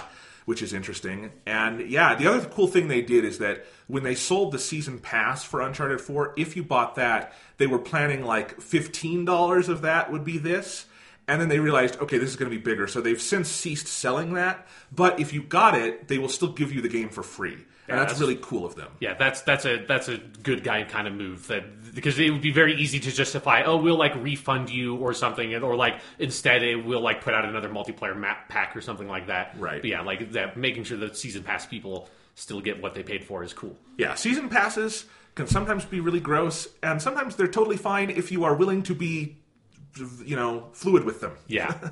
because sometimes things grow or change. Yeah, or like game development is really complicated, and it you know you never quite know what you're going to get out of it, and so you know stand right by the people who have decided to. I think like oftentimes foolishly, but did decide to pre-order your DLC is a concept I've never really been behind. But if people did it, like you need to stand by them. Yeah, so it's cool. I'm looking forward to this game. Hell, I might even get it on a disc because I got all the other games on disc. Just Sure, put it on the shelf. well. Yeah, so we'll see. Uh, it's got some cool pre-order bonuses too. If you get it uh, from PlayStation pre-order, they'll give you the first Jak and Daxter game, and they're putting out all the Jak and Daxters on Yeah. PS4. So that's kind of a neat pre-order bonus. But we're getting some Naughty Dog goodness this year because we've got Yeah. um, this coming out. We've got the um, the the Crash Bandicoot? Crash Bandicoot Yeah. collection. I almost said Ratchet and Clank, and I'm like, that's not it. But they they're all kind of similar. Yeah, it's the third-person character mascot PlayStation franchise platformer Yeah. game. Uh, Crash Bandicoot, that trilogy is coming out. All the Jak and Daxters are coming out. By the end of this year, every Naughty Dog game from PS1 on will be on the PS4. Yeah. And that is pretty cool. Because I already have my Naughty Dog folder. I'm looking forward to filling it out, even though, though I won't have time to play all of those. I want like a folder that's just there are the collected works of a developer. Yeah. You don't get that much. Yeah, there's a part of me that kind of wants to play Jak and Daxter 1 again because that was a game I played a lot at a friend's house who had a PS2 because I did not. Yeah. And that like th- was like one of those 3D platformers that kind of it didn't fully capture Super Mario 64, but it felt more like Super Mario 64 than like the Banjo Kazooie games or something like that ever did. Yeah. I, I would be curious to go back to that and see if that still sort of feels that way to me. Then one week later, on August 29th, also for the PS4, we're getting Yakuza Kiwami, the remake Yes. of the original Yakuza, which you're super excited for. Yes. And it's only twenty nine ninety nine. Yeah, I was very happy to see that that's like because you, you know it's a full 100% re, like rebuild of the original Yakuza game using the engine and stuff of Yakuza 0 so it's not like they took this PS2 game and sort of like you know upres the textures and, and sort of put it out there made it widescreen or whatever it's completely built up from the ground up I think all like the voice acting is new because they've had to recast um, some of the, the the like older characters that only appeared in that first game and give them new voices and stuff but yeah like that's as someone who loved Yakuza Zero and is, for me personally, if you disregard Persona 5 because I played that in 2000, 2016 first, Yakuza Zero is to me the best game I've played this year. So, like, having that sequel come out, also having it be $30, like, that's. That's fucking awesome. I'm, really excited. I gotta play me some Yakuza Zero this summer so I can join you on the Kiwami train. Looks Yeah. fun. Yeah. Uh, PS4, man, they they it took them a couple years to rev up, but the number of exclusives coming out for this console is kind of off the charts. Yeah. It's PS2 days all again, honestly, in terms Yeah. of how much they've got coming into this system. Yeah, because they just hit the have hit the point where they have such a large market share that people are making games for the especially Japan is making games for the PlayStation 4 that are only coming out on the PlayStation 4 just because that's like why bother putting it on something else because that's where most of your market is. And so it's like just put it out there. Especially if you're in Japan where literally no one's ever bought an Yeah. Xbox One. I'm not sure if anyone's ever seen an Xbox One in Japan yet. I think the week the Switch came out, I saw the sales numbers, and it sold literally in like the hundreds, not thousands, just like the hundreds that Yeah. week, which is insane. Anyway, um, yeah. Uh, movie news next. Okay. Same day, or it's part of this week, the Warner Brothers announced that Jude Law, awesome actor, Yes. he has been cast as Dumbledore for the next Fantastic Beasts movie, which doesn't have a title or anything yet, but J.K. Rowling's writing it. David Yates will probably direct it because I think he's made a blood oath to direct these until he dies, which he's really good at them, and I assume they're fun to make. Like so at some point, it just feels like that J.K. Rowling or, or like Warner Brothers or someone just literally summoned him using a spell and like just contracted him to make Harry Potter movies, and that's all he's here for. he's very good at it. He is very, very good at it. Yeah. Yes, for sure. So I, I get it. Like if if someone is throwing at you hundreds of millions of dollars to make a fun magic movie, you might as well, you know. Yeah. And you get to work with cool actors like Jude Law. So getting back to that, the Fantastic Beast movies are set, you know, very early in the Harry Potter timeline, and you know at this point in the story, Dumbledore would be like in his 40s or something, and it's all building to a piece of lore from the Harry Potter movies or from the stories. It's actually not in the movies, which is uh, Dumbledore's fight with Grindelwald, uh, who is being still apparently being played by Johnny Depp, but I they got to be reconsidering that. I hope. You know, I just just hopefully Pirates Five bombs somehow, and then they have a change of heart, as if the wife beating didn't give them the Sure, change of yeah. heart. I don't know. Anyway, but Jude Law's been cast as young Dumbledore. It- at first, I was like, is he really? he seems too young to play Dumbledore. And then I'm like, well, he's actually older than Dumbledore would be at this point in the timeline. So give him a beard, he'll be good. Yeah. And I like Jude Law. Only thing is, the other actors who have played Dumbledore, Richard Harris and uh, Michael Gambon, are both Irish. So it seemed like they were kind of sticking to in that casting an Irish thing with Dumbledore. Jude Law is British, very close, obviously. But uh, I'll, I'll miss Uh, having yeah, that. Don't. Holly, Hollywood is at it again, whitewashing motherfuckers. Oh, right. Yeah. Anyway, but yeah, I mean, as an Irish person of Irish descent, how do you feel about that? uh, deeply offended. Deeply right. offended. Even as someone who doesn't really care much for the Harry Potter movies, I always liked Dumbledore in them. So yeah. No, Dumbledore's cool. Jude Law is a very good actor. Yeah, he'll be fine. He'll be fine. And of course, we get to make the young Dumbledore jokes because he just finished playing the young Pope. yeah. It, it- one thing that would be great with Jude Law with his performance, is to make up for the fact that he's not Irish, he just like plays Dumbledore with an obnoxious Irish accent for the whole movie. Ighty, dighty, dighty, Grindelwald. exactly. Yeah. Jesus, Jonathan. Let's- You said obnoxious. That's the obnoxious I, Irish accent. obnoxious, but like maybe not quite as racist as you went for. Okay. Good God. That's your that's your notes. Yeah. Yeah.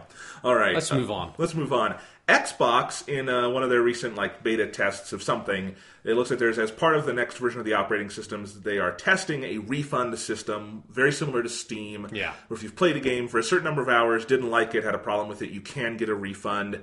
That's cool. It's another kind of uh, quality of life thing Xbox is is putting into their operating system, which they have a lot of nice little things like that that other systems like the PS4 don't have, such as very uh, transparent download speeds and some things like that. So it's nice. It's not necessarily enough to make me want to use their operating system, but hopefully this at least pushes like Sony and Nintendo to go in that direction because you know consumers lost a lot most of their rights in the move to digital. Yeah. having things like refunds is just a good thing to have.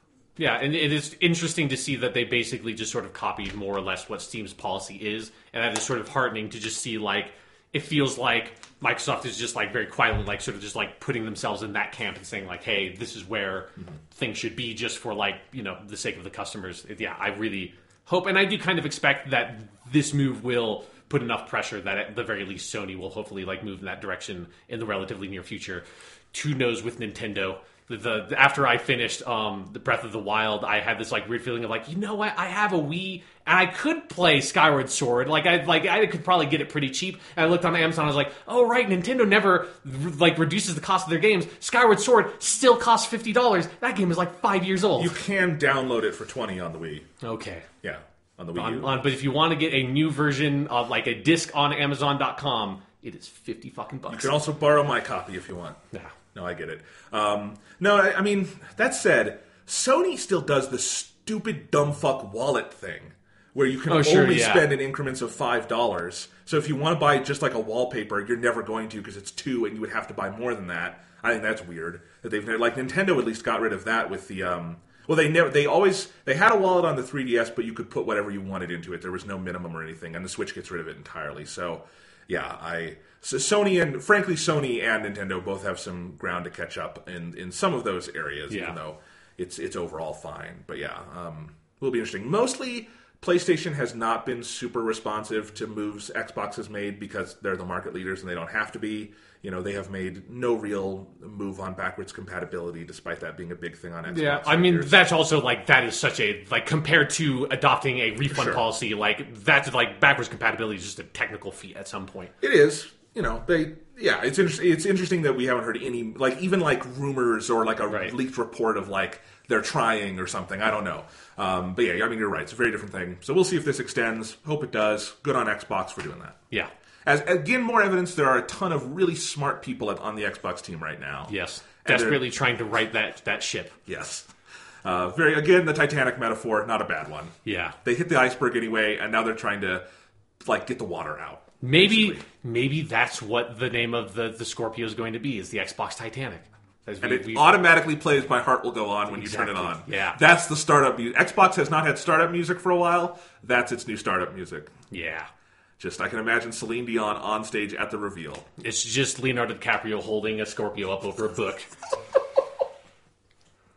Man, how much would you have to pay Leonardo DiCaprio to get him to do that? A lot of money. Or how much would you have to donate to a global foundation for global warming? yeah, or That's you you- know, like you, you don't actually need actors anymore. You just have the cyber Leo Yes. play it for you. That's fine. Because then you can get him like he's 19 year old Leo Exactly, again, right? yeah. All right. Uh, Nintendo news. What's what's Nintendo doing? A Bunch of Nintendo news. I'm going to go with the easier one first. Okay, Just yeah. because there's a harder one later. Uh, the, our first Nintendo Switch sales numbers for North America came out. And it's kind of interesting. It sold in North America 906,000 units in the month of March, so that doesn't count anything from April. But in its Yeah. first month, 906,000 units. And the fun part of that is that it's 926,000 copies of Zelda, a 102% attach rate. Yeah, you know, it's hey, it makes sense. Yeah. To a certain extent, with like because like part of like what is in those numbers is also that like the Switch is severely supply constrained. Like as with every major console launch, So they sold every comp- Yeah. copy they had. Yeah, you know. so there are obviously I think there were just a lot of people that were hoping to get a Switch, like went to a store expecting to get a Switch, and were like, "Well, I'm not going to have a Switch. I might as well pick up Zelda while I'm here." Right, I and can I see that. I knew someone in my office who did that, and then got a Switch about a month later, um, and is now enjoying it. But yeah, he had a, he had a he was one of those over the 100 percent attach rate things for a while. Still, that that has to be a record, right, for a non packed in game to have a full on 100 percent attach rate. Maybe, what other console would have? I'm just trying to think. Like of, Halo, maybe with the original Xbox, but I don't know with that one. but even then, like the, it's it's not you know Halo wasn't yet the established brand for Xbox, you know. Sure, So but I wonder mean, what- it did like really hit hard Yeah. when it hit. But yeah. I just that's I mean for one month just like literally you know maybe that there's someone who got it without Zelda but then you know you can't know that the statistics are 102% attach rate. Do you think there's anybody who showed up at like the GameStop and was like, "Oh, you guys don't have a Switch"? Oh well, I guess I'll buy one two Switch anyways. They're like, "Are you sure you don't want Zelda?" No, I'm. I'm pretty sure I just want one two Switch. Like it's fine. I don't need that Zelda game. So, uh, there are crazy people out there, Sean. Yeah. Crazy people. Uh, this is the biggest launch ever for Nintendo of any Yeah. of their consoles, and um, the second highest launch, I would not have ever guessed this, was the GBA. Mm-hmm. Believe it or not, uh, like just below in like the eight hundred thousands, but even like the the Wii or the GameCube or the N64, way lower. Um, in that I first mean, month. it's some of that's it- different. it's because of the supply constraint issue. Like it's it's these kinds of numbers are impossible to read. Like what is Right. the ultimate future of the Switch going to be? Because it's again like the Wii, like sold like insane, but it was severely supply constrained at launch. No, totally. And I'm not saying like this pretends anything. It's just an interesting stat to me of like, Yeah. if you were to write the story in your head, it's not exactly what you would think. Um, Yeah. But, you know, and again, we don't know what this means for the future. Great start, obviously. Yeah, it, it at least means that it's not a flop. Like that's Because you know what clear. wasn't supply constrained at launch? The Wii U. Yeah. You could get a Wii U on launch day if you wanted. And uh, the sales numbers for that showed it. So, yeah. At least a good start for the system. And, you know, they uh, then they had a Nintendo Direct. I'm going to go through some of this really quick. Sure, yeah. Um, because there's not a ton, I think, to dive into here, but it was a pretty beefy Nintendo Direct in terms of lots of game announcements, pretty, you know, good trickle of games through to like E3, which I'm sure we're gonna at that point we're gonna hear about a ton more stuff. This was not like huge announcements, but they, you know, dated like Arms is coming out June 16th, um, Disgaea 5 May 23rd, Minecraft on Switch May 11th. They've got a Namco Museum game coming out with all that stuff. Puyo Puyo Tetris got a demo. I'm really looking forward to that game, and I have the demo. I just haven't played it yet because uh, Persona 5 here. Um, but that's coming out April 25th. Rayman Legends Definitive coming out. Um, Splatoon 2 coming out July 21st. Ultra Street Fighter 2 on May 26th. Sonic Forces got another showing at this Nintendo Yeah. Switch event and looks still looks cool. Yep. And that'll be coming out in the fall, they're saying. Uh, and then the 3DS got a couple of announcements. It has a game, a new Pikmin game called Hey Pikmin coming out. Uh, the, announcements the, of the great successor to the the fabled Hey Pikachu franchise. Is hey this Pikmin. Do you just talk to the Pikmin? I, I, I have no idea. I didn't Yeah. watch the Nintendo Direct, so maybe I hope so. Uh, some other games that we knew about that uh, had not been dated yet, including Ever Oasis and the final Box Boy game, Bye Bye Box Boy, which uh, that's actually a really fun little series, and that actually came out. They did the thing of like it's out now, and so that's out, uh, and some new Kirby mini games because this is like the 25th anniversary of Kirby, uh, and everyone kind of forgot about it because they didn't make a Kirby game. I mean, they have been making a lot of Kirby games recently, though, so have, at least yes. they've been doing right by. The by basically if you if you didn't know what these mini games they're releasing are because they're all free in the eShop, they're the mini games that are packaged in with Kirby Planet Robobot. Oh, okay. and they're pretty cool, fun games. They're I'm glad they're not at least so far charging you for them separately um, because that's not what they were built to be, obviously. But they're, it's kind of cool that if you didn't play Planet Robobot, they're splitting out these games which are completely separate and you can just play them on their own. So that's all the news from the Nintendo Direct. You know, just kind of dating everything, and so we know what the next couple months look like. Yeah. and uh, you know, mine finally we'll get back to Minecraft being on everything, basically. Yeah, there was that sad window where it was like, oh, I can own something that doesn't play Minecraft. What is what does our world come to? And honestly, Minecraft on the Switch, I might get back into it on that because that's a that's the perfect you know console for it. Sure. I thought it would be the Vita for a while, and then the Vita port of Minecraft was a flaming pile of shit. Huh. So like I didn't know you could port Minecraft badly, but they did. The Vita version of that is like blurry and slow and weird. I don't know what happened with that, but yeah. Um, Kind of cool that it's it's coming to Switch. So yeah, but that's that was their Nintendo Direct. Lots of news. So that's the Switch for now. Yeah, Yep. I like my Switch. But what else has Nintendo been up to, Jonathan? All right. Uh, in the midst of talk of basically success, Nintendo has had good PR on a lot of things lately. Yeah. No major fuck ups so far. Um, Nintendo discontinued in a note to IGN, of all places, the NES Classic Edition, also known as the Mini NES, also known as Why the Fuck Can't I Find a Mini NES, also known as Wait, this was successful and you're getting rid of it? What? Yeah, it was a very curious piece of news, and it's something that I'm sad about it because it feels like we now have to put it into our running joke on this podcast about how nobody can find a mini NES. Yep. I mean, the Mini NES sold like 1.5 million units, even though I still am not convinced anyone actually has one. Yeah. Because they're still like, they were never, you could never walk into, this would never became a case where you could walk into a store and find one. They were always sold out immediately. They were very, just perennially hard to find. And Nintendo looked at that and said, hey, we've got this runaway freight train success. Let's get rid of it. I don't think they understand how supply and demand works. Yeah, it's a really I've never quite seen something like this because it's not like it's not like they announced it as like a limited edition run. Here's these like special mini NES things that they were like going to sell for like this holiday season, and then like maybe sometime in the future they'll like restore the line or something. It was they just said like, no, we're going to put this thing out. It's got 30 NES games. It looks like a tiny little NES that has little tiny cords on it, and buy it, and then like it's I guess they didn't expect it to sell that well at all based on the numbers they actually manufactured of it, Well, and then yeah. it just ended up selling like hotcakes. They expected it, and I can buy this part of it, even though it's dumb. Yeah. On- but Nintendo is dumb sometimes in this direction.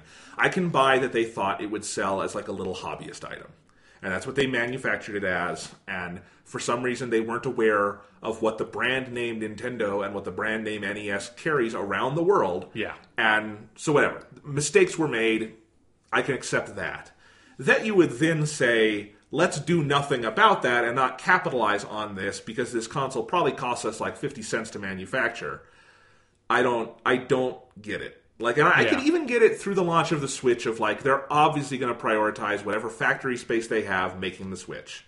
The fact that the Switch is still probably going to be supply constrained for a year, whatever. You know, Right. Nintendo is not good at this making things. You know, um, they can they can generally get the discs out for consoles. Sure, yeah, Generally, not always, but generally, consoles themselves, it's hard. But like, yeah, that they misread it every step of the way is bizarre to me. And the thing is, I can also buy the theory that they thought maybe this was going to be once they saw the numbers and everything. They discontinued it because maybe it was too successful for their own good. They're probably going to announce a robust virtual console thing as soon as they can, like at E3. And knowing that the Switch is a success and all that, they'd probably want to say, hey, we will do better in the long run if people move towards the Switch for these games and not to this little thing that we can only sell once and we're never going to get more money out of it, you know, Yeah. it doesn't connect to the internet or anything. That being said, there's so many steps of that logic chain that are bad logic. Uh-huh. Like, why do it in the first place if that was your plan and your thought process? You know? yeah, and also like I think while there is obviously going to be some overlap, I think there is a big difference in the general market for a Nintendo Switch and a mini NES. Like they are two completely different price ranges. They are giving you pl- completely different experiences. I could totally see someone who owns a Nintendo Switch is going like, I don't really need to buy a mini NES and would be perfectly happy to pay whatever money to play like Super Mario Brothers and Castlevania 3 or whatever on their Switch and not buy like the $60 thing that plays 30 games and they only want to play like 10 of them or whatever. Right. So very strange. Just the whole lifespan of this thing was crazy to me. Just that it was so severely supply, more so than the Switch. Easier to find a Switch than the NES Classic, Yeah. which is crazy. And then just up to this point of like, you know, it never had. There, there was never a shipment that went out and then like it slacked a little of like it was easy to get. That never happened. And then just out of the blue, it's we're done. Yeah. How likely do you think it is that like Nintendo just forgot how to make them and just sort of cover up that like someone dropped the recipe like under the couch and they just couldn't find it anymore? They're like, we have no idea how we made these things, and they're like, we're canceling the line because we want to focus on the Nintendo Switch Virtual Console. And the thing is, they didn't even say that. No, they did not. If the if the if and Nintendo is bad at press releases, they're the Japanese companies are bad at this. Yeah. you know, um, if they had said, yeah, we're to focus on Virtual Console, which we know is coming for the Nintendo Switch, but no, it's it's all bizarre. And look, I'm all in favor of them putting all their resources into the Switch because it's a great console, and I can't wait to see what they do with it. But this is still weird. Yeah, it just it, like you said, it feels like if this is what you were ever going to do, like if this was in your sort of like plans in the first place, why did you ever even bother making the mini NES? Like the one thing I can kind of see is people are speculating that like they're like ending this line of it to then like do a mini NES two and mini SNES and stuff like that. But if that is the case, I feel like this as like trying to do this to pivot into that phase of some sort of like mini NES like line of consoles is really awkward and like does not giving people a good sense of like brand loyalty or something Stay of like just- expectations around this brand by doing this. Just stay quiet and let your inventory trickle out until you're ready to announce what's next. Yeah. That's duh. I'm not a marketing guy, but I can come up with this. Yeah. Yeah, It's weird. it's weird. N- Nintendo. Nintendo. You know, hey, if that's the dumbest thing they do this year, they're having an okay year Yeah, that's yeah, that that's that is one way to put it, sure. for Nintendo. Yeah. We still have to wait for them to roll out the like their larger online services for Sure, the Nintendo Switch. So I would not hold my breath for this am- to be the last stupid thing that Nintendo does this year. I am very curious. Um, you know, one of the games they're going to have on the Switch later this month that I'll definitely be getting is the Mario Kart 8 Deluxe. Right. They're going to have that on there, and that's obviously got a pretty robust online uh, section to the game. Are they going to launch some of this online stuff with it? Is will it be Right. ready for that? I'm not. I'm. sh- I'm curious how that's going to work because that will be kind of the first big game with online functionality that has come out for this thing. Well, I think Nintendo's probably very excited to announce an exclusive limited edition run of a mini NES kart racer in Mario Kart 8. So you'll be able to play the mini NES, just not in the way you thought you would. That's weird. Yeah. All right. Um, okay, a couple pieces of Star Wars news. Let's go with the literal one first, so Okay. we can end with the bigger one. At Star Wars Celebration, uh, there was a lot of different stuff that happened. Actually, a lot of just cool hearing from the panels and stuff. Yeah. it sounded like they had some really cool remembrances of Carrie Fisher. Mark Hamill said a lot of cool stuff about her, and that was just neat to hear. We also heard we saw the Last Jedi trailer. We'll talk about that in a second. We also heard about the official announcement of Star Wars Battlefront 2. Yes. No, not that one. The oh, other one, new one. I, I thought you were going to tell me that they were re-releasing Star Wars Battlefront 2, a game I very much enjoyed on the original Xbox and that year of consoles onto my PlayStation 4. No, this is Star Wars Battlefront 2 is in the sequel to the game called Star Wars Battlefront, but not that Yeah, no, Star Wars I'm Ba- sorry, yeah, not that Star oh. Wars Battlefront, the EA Star Wars Battlefront which was very okay. Yes, it was a very okay video game that looked very pretty. Yes, and Battlefront 2 looks like it will be okayer at least. And and hopefully prettier, although it seemed like a very cinematic sort of trailer they released. I would love to have a fun, you know, good multiplayer Star Wars game on the modern consoles. Yes. Battlefront came close in a lot of ways. Uh, I also would prefer they not just title these the exact same as these beloved games that people still play. Yeah. I was kind of okay with it when it was just Star Wars Battlefront and it was like, okay, I can I can kind of work with this. But because I played way more Battlefront 2 than Battlefront 1 back in the day, like now that they're calling it just Battlefront 2 with like Roman numerals and everything is like okay, now I'm not fine with this anymore because it's kind of making my head hurt. Kind of like we love Doom 2016. Yeah. We're fine with them calling it Doom, but if the next one is just called Doom 2, we're going to have to have some words Yeah, with them. especially if they also give it Doom they give it the same subtitle and call it Doom 2 Hell on Earth, then it would be really confusing. Yeah.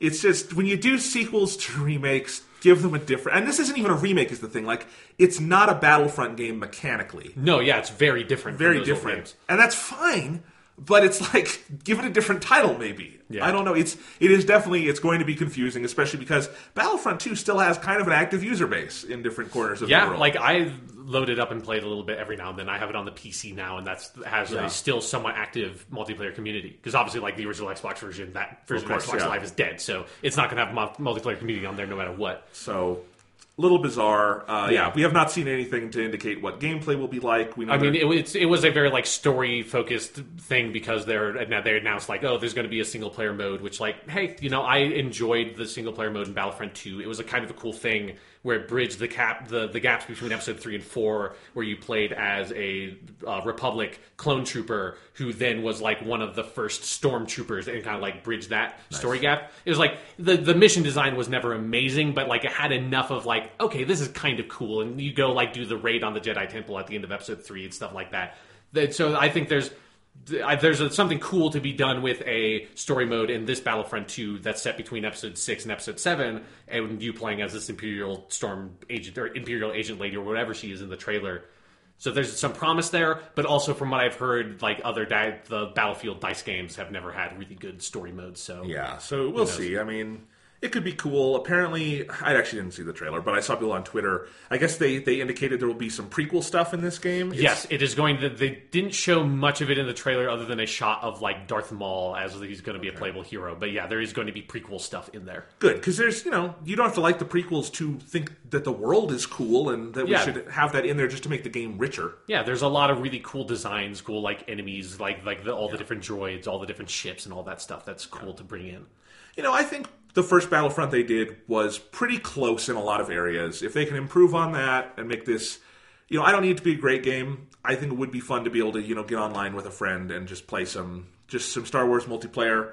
That'd be cool if there was something like that in the modern Yeah, it's been a long time since Star Wars video games were like a big thing, and I really miss that because that was like there was such that rich period around like the mid 2000s where you had like Knights of the Old Republic, Republic Commando, Battlefront 2, and those kinds of games coming out. And that kind of ended around like the first Star Wars: The Force Unleashed, which wasn't an amazing game, but was an okay enough game. And then after that, it just totally petered off. Star Wars has almost always had just great games. Like Yeah. I, I love the Super Star Wars series on the Yeah. SNES. Even Yeah. there's a lot of just throughout history good Star Wars games. So yeah, we'll see if they can they can do even better with this. You know, if they if the because the thing is, if the production values can be matched with better gameplay, then I think you got a winner on your hands. Yeah, definitely. The problem is Battlefront had beautiful production values and was fun on that level, but the gameplay was kind of so shallow. There was nothing much to it. Yeah. If you can beef that up a little bit, I think would, I don't need this to be super deep either, but deep enough to make me not fall asleep. You know. Yeah. Yeah. So there you and go. one last note is I feel like Star Wars has now spent for the last time their card of having the slow, sad piano version of the Imperial March theme at the end of your trailer because that's what they did in Battlefront 2. That was like all the Rogue One trailers did that kind of stuff. You've now once that is for the Star Wars Battlefront 2 trailer, you're done. You can't do that anymore. It's done. All right. Um, speaking of Star Wars, Yes. the big event, of course, of Star Wars Celebration was the re- unveiling of the trailer for Star Wars: The Last Jedi. At the end of a panel that I did not watch, but I followed on Twitter, and Rian Johnson is just an awesome dude, and showed all these amazing behind-the-scenes pictures, and had the great quote of like, "I took them because everyone else would have gotten shot because I'm the I was the director. I'm the only one who can take the behind-the-scenes pictures." Yeah. Very true. So uh, Rian Johnson's a cool dude, and I thought this was a cool trailer. Yeah, I liked it. I liked it. I, you know, I went back after I watched it. I went back and watched the first trailer for uh, Force Awakens, Right. Which was, you know, had a lot of hype at the time, but it's a pretty bad actual like assemblage of footage. Right. This is such a better like piece of marketing in terms of like telling a little kind of almost you know thematic story over its 90 seconds Yeah. than I think Force Awakens kind of ever was able to do in its trailers. And you know, J.J. Abrams has many talents. His thing about showing nothing in trailers is too coy and annoying. Yeah, But yeah. This trailer did a much struck a much nicer balance of not, especially since this is the first trailer. You don't want to give a huge amount of the movie away, Right. And it, but it did just sort of give you that sense of like, okay, like it's it picks up where Episode Seven leaves off. Rey is on that island with Luke, and it's just sort of like some images that are very evocative and a little bit of voiceover that's kind of giving you the sense of okay, they're moving in that like very sort of gray Jedi, like oh, this is the light side, it's the dark side. There's so much more to it, like that kind of stuff. That's very that that is, I think, like is very much a part of the original trilogy, even if it didn't emphasize it, because Luke, by the end of that, becomes a very different Jedi than what you saw of what Obi Wan and Yoda were. So I think that's like always been part of that character's DNA. But it feels like here they're putting it like much more in the forefront of what they're doing with this movie. Yeah, I just I think it looks great. I love the Rian Johnson is such a talented director. Every shot in this is great and and great, but in a way where you know I think Force Awakens had very nice cinematography, but you know nothing all that special, just very good. And I think Rogue One had a great use of iconography and really interesting plays on that. but the movie itself was not much deeper than that, and that was a problem. This, I thought there were a lot of shots in it where it's like that doesn't look inherently like a Star Wars shot to me. Sure, yeah. And I like that's what I kind of want to see. And out of a guy like Rian Johnson, who is not the obvious pick for a Star Wars movie, I love that. And you know, some of those are like the shot of Rey, kind of. Uh, I assume it's Rey with using the Force on the ground and like the gravel kind of coming up, and that slow motion shot. That's really interesting. The big, you know, show-stopping one is, of course, the the fighter jets that are not like just Episode four, five, six ones. Yeah, they're they're, they're B wings. They're B-wings, from yeah. the expanded universe. that's cool. But they're going across the desert and there's like red ash coming out of them. Yeah. That's really a neat shot. And then all the stuff on the island, I just thought they shot it in a really interesting way. The best shot is probably Rey is using the blue lightsaber, but it's a really far off shot. And you kind of see the whole island and her kind of doing that balletic Jedi thing with the blue lightsaber. Just a lot of shots where it's like, this does not feel like Star Wars 101. And I like that out of Yeah, this. yeah, it, yeah, for sure. Like I will say, as someone who you know, like personally, did not enjoy. Like I like I think Force Awakens is an okay movie, but I didn't get a huge amount from it. Like it is, it's watching this trailer did kind of remind me how much like that movie just did not stick with me in any really big way. That's like I enjoyed the characters and the performances from that movie, but like Rey and Finn and Poe have not stuck with me in a strong way that when I see them, I don't like have the strong reaction. It kind of reminded me and and like also like seeing like you know you see Tie fighters, you see AT-ATs, you see at least B wings are not something you've ever. I don't think they've been in the movies. Maybe they were in like episode six in like the big space battle scene at the end there, but that's something I'm more familiar from like from the video games and stuff. So, but like seeing all that stuff, it just reminded me like ah, like th- I do still wish that this post episode six eras of Star Wars had been a bit more bold in terms of like the design stuff that they went for instead of being as safe as they ultimately went. As one of the millions who loved Poe and Rey and Finn, I found that really cool. And Okay. I love Rey as a character, and this uses one of the cool things here is it got to use new Star Wars music. Yeah. So it's the trailer starts with Luke's theme, obviously, because it's got Luke in it. Um, but then it transitions into a really cool version of Rey's theme. And I definitely got a kick out of that because I loved that character and I loved that piece by John Williams. And I thought that was neat of like, okay, this is the first of the new Star Wars trailers that isn't just using the music we already know. Right. We're actually getting into, you know, they've established a new era here and we're getting into that. And I like that. I also, Mark Hamill just has such a phenomenal voice. Yeah. And that's one of the things I thought is like, Mark Hamill never got to play Luke with his awesome voice because Yeah. he got his awesome voice after a little bit in episode six, but mostly his awesome voice developed after he played Luke Skywalker. And I am so excited to see grizzled Jedi Master Luke. Yeah, it's the number one thing I've been looking forward to from the Star Wars movies, like in the sense of like stuff that is familiar from the past. I have just been wanting to see Mark Hamill be able to play Luke Skywalker again. And they've made me wait that whole fucking movie, and then they like tease you at the end, and then finally it's like, okay, good. And it seems like, if nothing else, like their direction with Luke seems like it's, it's going to be interesting. Yeah. Um, I love that part of it. Just, just Yeah. And that last shot of him kind of leaving the cave is just a good shot. So, Mark Hamill's cool. Yes, he's very cool. And uh, I- and I love that now you can you can hear the Joker in the things he says. Yeah, there like- was a moment where I had to adjust and be like, right, right, okay, yeah, Mark Hamill, he also plays Luke Skywalker. He spent a lot more time playing the Joker in the intervening years, but he yes, he's Yeah. also Luke Skywalker. So yeah, looks cool, good trailer, and um, all the clickbait. Go fuck yourself. I wanted to shoot myself after I saw some of that. Yeah, it's, you the, it's the world we live in, Jonathan. Yeah. No, you cannot extrapolate that he is the big bad of this movie from his last line. You can extrapolate that they are probably going with the common trope of he's old and sad and doesn't inherently want to restart everything. Yeah, I think I'm going to drop a light spoiler about this movie on you. Guess what? The Jedi aren't going to end.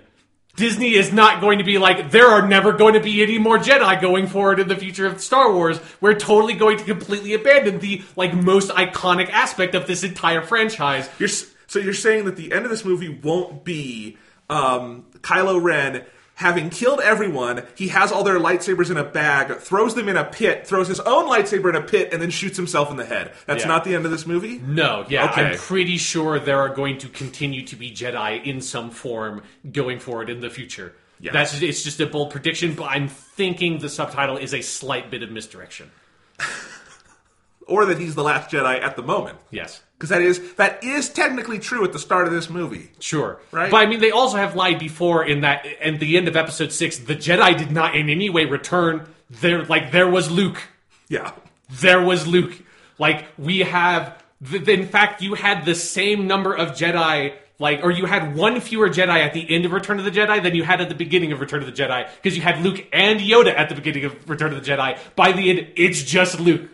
So it's like not a totally like accurate descriptor of the plot of that movie, Return of the Jedi. Do you think Revenge of the Jedi would have been a better title? Kind of. I, I kind of always with, wish they had gone with that because it makes a bit more sense to me. Speaking of that, my favorite Star Wars poster has always been the original Revenge of the Jedi poster, Yeah. which is the red Darth Vader thing. Uh, the first, this is not as good, but on that level, the poster. I'm just bringing it up now. The poster Yeah. for the Last Jedi. Hold, they they did a number on that. That is a good poster. Yeah, it's really good. I like that they, you know, it evokes a lot of sort of the classic Star Wars poster stuff without going like the full. Because at some point, while I really love that style of poster, like the Star Wars posters just get really crowded with like a hundred different characters' faces on it, and this has a nice, like, real minimalistic look to it. Yep, I. It looks cool. I'm I'm excited for this movie. Yeah. So I also love the the red Star Wars title treatment that we're getting with the Last Jedi. Yeah. It looks neat. So anyway, that we'll talk about that at the end of the year, uh, and that's it for news. That was a lot of news. Da, da, da, da, da, da. Huh. Yeah. Someday we'll get transition music. No, Not this day. no. That, well, okay, maybe we'll just pull it from a Persona soundtrack. It's actually somewhat plausible. All right, Sean, you want to talk some Doctor Who? Let's talk about Doctor Who. Ah, I'm so happy we have we got to do this a little bit at Christmas. Yeah, we had a little bit with the return of Doctor Mysterio. which great episode. Great episode. Uh, but yeah, I mean, Doctor Who has not been regularly on the air since December of 2015, yeah. and that's a long gap. Uh, not the longest gap this show has experienced. No, no. th- th- There have been a, a few bigger ones in this history. Yes, but uh, nice long gap, uh, and we are finally back for a momentous season because this is the final season, not just for Peter Capaldi, but for Steven Moffat. Um, for basically the just the hierarchy that we've had since Russell T Davies, Yeah. who had Steven Moffat as like the number two on the show, and we're gonna have a clean break at Christmas, and we'll see what happens. But yeah, this is the start of the end of something, and pretty good start. Yeah, because it's also the beginning of something new because we are introduced to like really Peter Capaldi's second primary companion that he's had because it's been Clara the whole time and now we get Bill. Yep, and actually, one of the things I was thinking about is that the first time he's actually gotten to initiate a companion, because Clara Yeah. was a holdover. Um, you know, the eleventh Doctor in his first episode also got Amy, which is pretty rare to start a companion with a new Doctor. Yeah. but they did that for you know in the eleventh hour, and so you know the eleventh Doctor kind of got to meet two companions basically. But the twelfth Doctor started with Clara, so this is the first time we've really gotten to see him like meet a companion, which is a really interesting thing. And you know, the number one thing I will say for this episode, the pilot, is the thing I always want out of a new companion is I want them to be a good character, of course, but also to bring out a new side of the Doctor, something Yeah. we haven't seen. And I think part of the problem with the introduction to Clara, which was the last, you know, companion introduction, she went on to be the best companion of the modern series Yes. but it was a rocky introduction. And part of that is I think she and Matt Smith had interesting chemistry, but I don't think Moffat or the directors or the performances quite had any idea of what does the 11th Doctor become with this person. And I think Steven Moffat here has a much clearer in point of like, what does Bill tell us about the Doctor? How does the Doctor change with Bill? And I think it also helps that he took those two Christmas specials to not have a companion, re explore the Doctor, and left a lot of time. Like, it feels like there's a missing three seasons or something. Right. Where the Doctor was basically doing third Doctor stuff and just being on Earth, you know? Yeah, there's like a big, big gap that like Big Finish Audio at some point in the future can come in and be like, well, here we go. This is where we set all our stories. Exactly. And that's wonderful. It also means that the companion introduction can just feel more natural and allows them to do this thing where this episode, sort of on the surface, is kind of like Rose, the first episode of the RTD years, where you have it very firmly from the point of view of the companion. Yeah. And so the Doctor is almost like a side story, side character in his own story.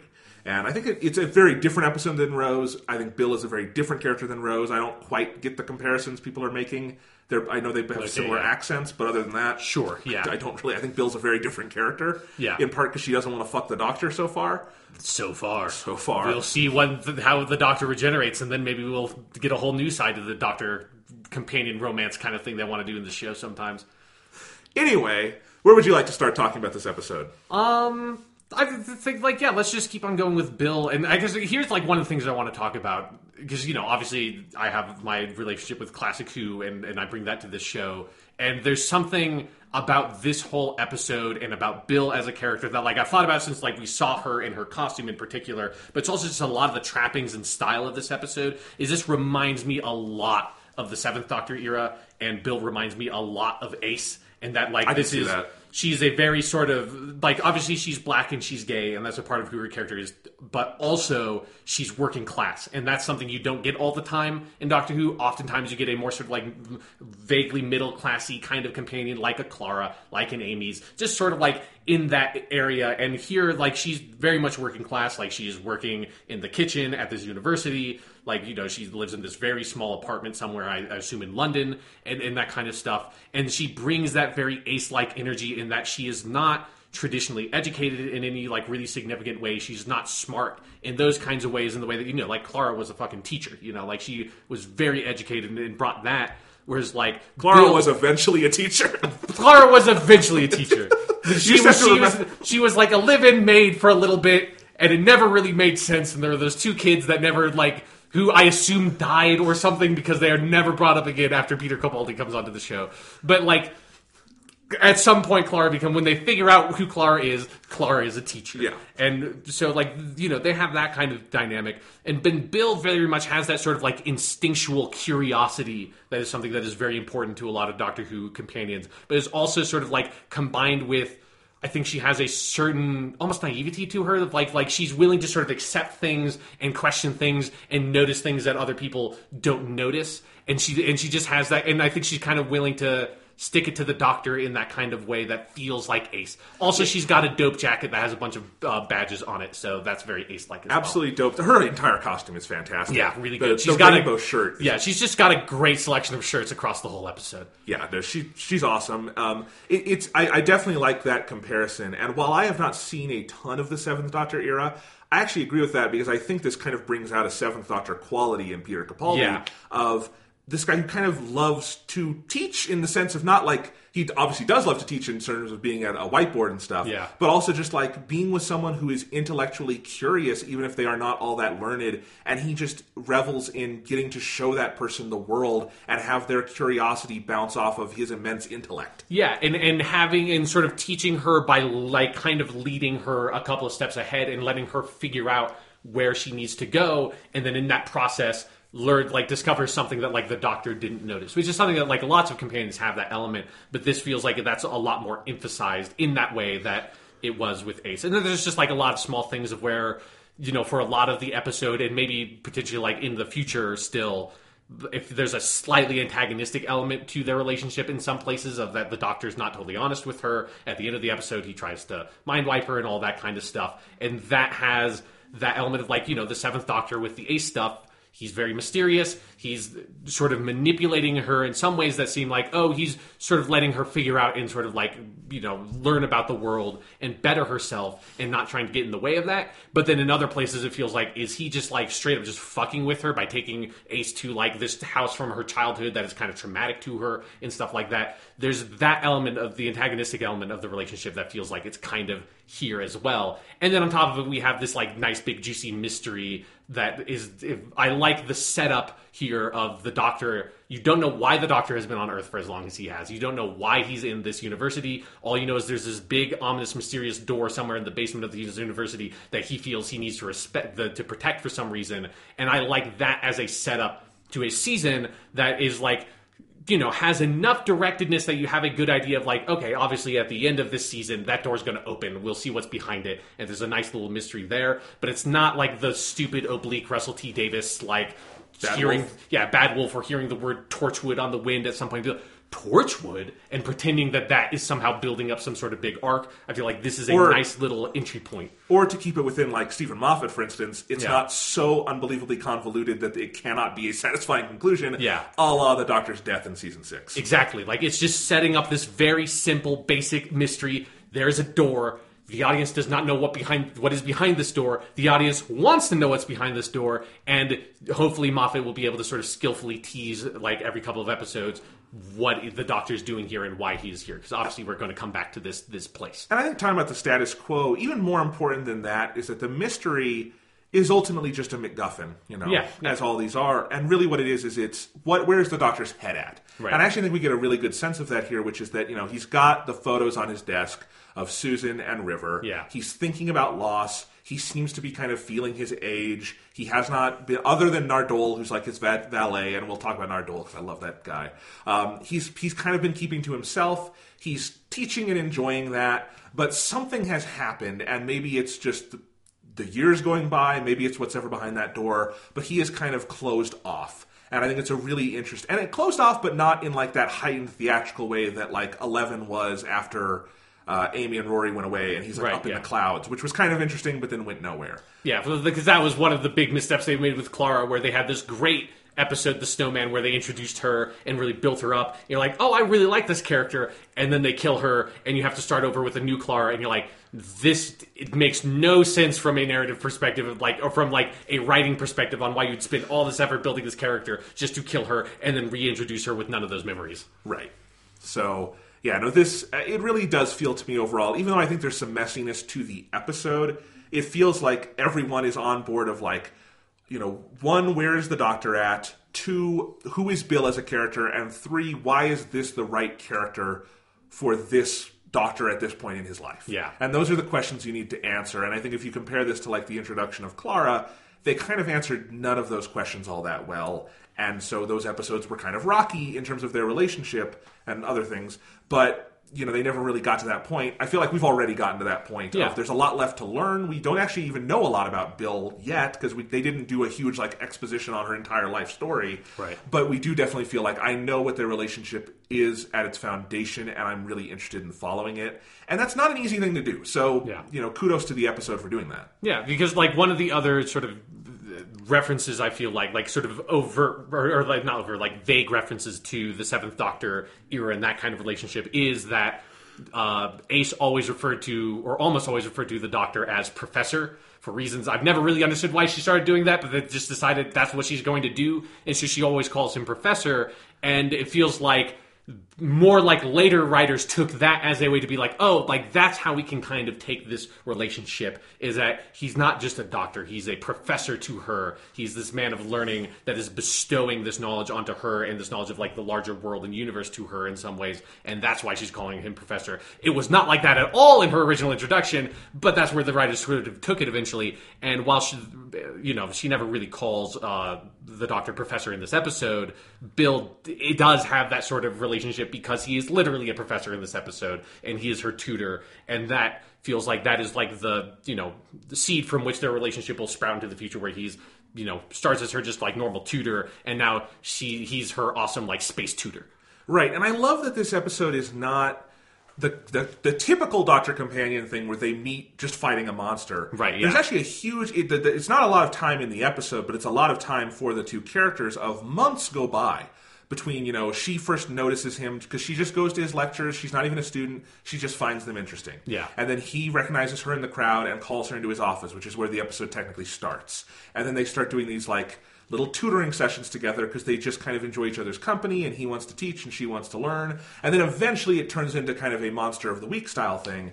But I like that there's that distance where by the time they're actually like fighting the bad guys this week, Bill and the doctor know each other. Yeah. And Bill realizes she doesn't know a lot about the doctor, but the doctor also realizes he doesn't know a lot about Bill. And it's an interesting dynamic that I think I really love kind of the first 20 minutes of this episode, even if I think they're a little rushed. But there's just something so kind of wistful and beautiful about this kind of passing of the seasons and these two characters just getting to know each other, not in a typical Doctor Who fashion at all. Yeah, yeah, like you said, they're- don't have the immediate trial by fire, which is how you typically introduce a companion. It is like even if the audience is not with them for that whole journey, there's like that implied relationship that they get over time that does like it, it's one of the things that makes it really interesting when she starts discovering that there's more to this guy because she has this pre-existing relationship with him and it's not just like oh uh, you seem kind of weird oh why you're kind of weird is you're an alien it's like you seem kind of weird one year later oh you're weird because you're an alien so much stuff makes sense now. You know, it's a very different effect. Yeah, and you know, I watched the episode Rose recently because I was rewatching the, the, the Chris Eccleston season. Right. And that's a good episode, and I, I, you know, that episode had a very, very tough job, in that it was literally reintroducing Doctor Who to the world, Yeah. and so it has a lot of masters to meet. But this, I do think, took kind of that concept of a companion POV intro and ran with it even better because in that episode, once Rose meets the Doctor, it's kind of all about him. It's all about the mystery of the Doctor and like the specific enemy. And that one, it's the it's the Autons. Yeah. you know, which is I like the Autons in that It's, it's a really bold choice to bring the bring Doctor Who back with the Autons, and I love that. No, it's great, but like it kind of even though it's Rose's POV, it ceases being her story. Right. What I love about this episode is that Bill's wants and desires drive every step of the story. And the Yeah. doctor is not necessarily incidental in that, but he's almost incidental. Like it is what Bill kind of wants and desires out of the world that drives this story both thematically and narratively, and that makes it much more focused and interesting, especially as something that is not a literal entry point to the whole series, but just like a reintroduction point.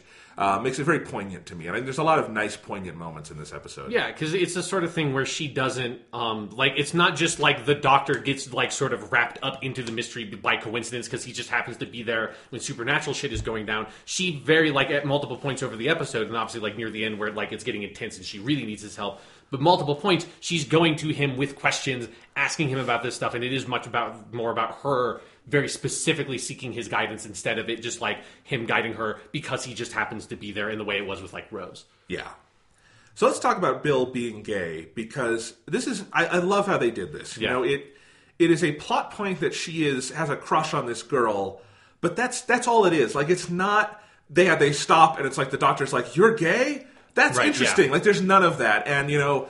Uh, Times change and everything, but if you look at like the Russell T Davies episodes, they often did some moments like that. And because it was the mid 2000s, and because there were not these kind of representations on TV at the time, it did the show did often kind of have to stop in its tracks, especially if you follow over to Torchwood and see Yeah. some of that, you know. And and so a lot of that I'm not blaming the show for that back then, but it is nice that we can evolve to this point where our, you know, new de facto main character can be gay and that's just part of her character and part of the episode, but it's not anything more than that. It's just a it, in fact the main crux of her story is really sweet and gender doesn't so much matter with it. It's just Yeah. she has a crush on this person and it I also like the control in that it doesn't develop into more than that. It's not like this is a grand love story Moffat tries to weave in 45 minutes. Yeah. It's just this this crush and this flirtation and then this possibility at the end and her having to kind of literally come down to earth. Yeah. Um, I think the overall arc of that with Bill and that the episode is pretty laser focused on following that journey for her. There are a lot of really touching moments in there because it feels very human. And of course, when you broaden the scope and get specific in different representations of humanity, it also it just feels more specific to every viewer too. Yeah, yeah, I agree with you. Like one of my favorite parts about it was that they did not try to make it a true love kind of story because it is just it's a very relatable like oh you just met this person you're both kind of attracted to each other you're kind of flirting around and then you have like this imagination of like oh like like all the places this relationship could go who knows in the future and then having to cut that off at the end because it's you know for whatever like reason you want to like read into that or like just literally in the story because she was consumed by uh, oil from an alien engine tank.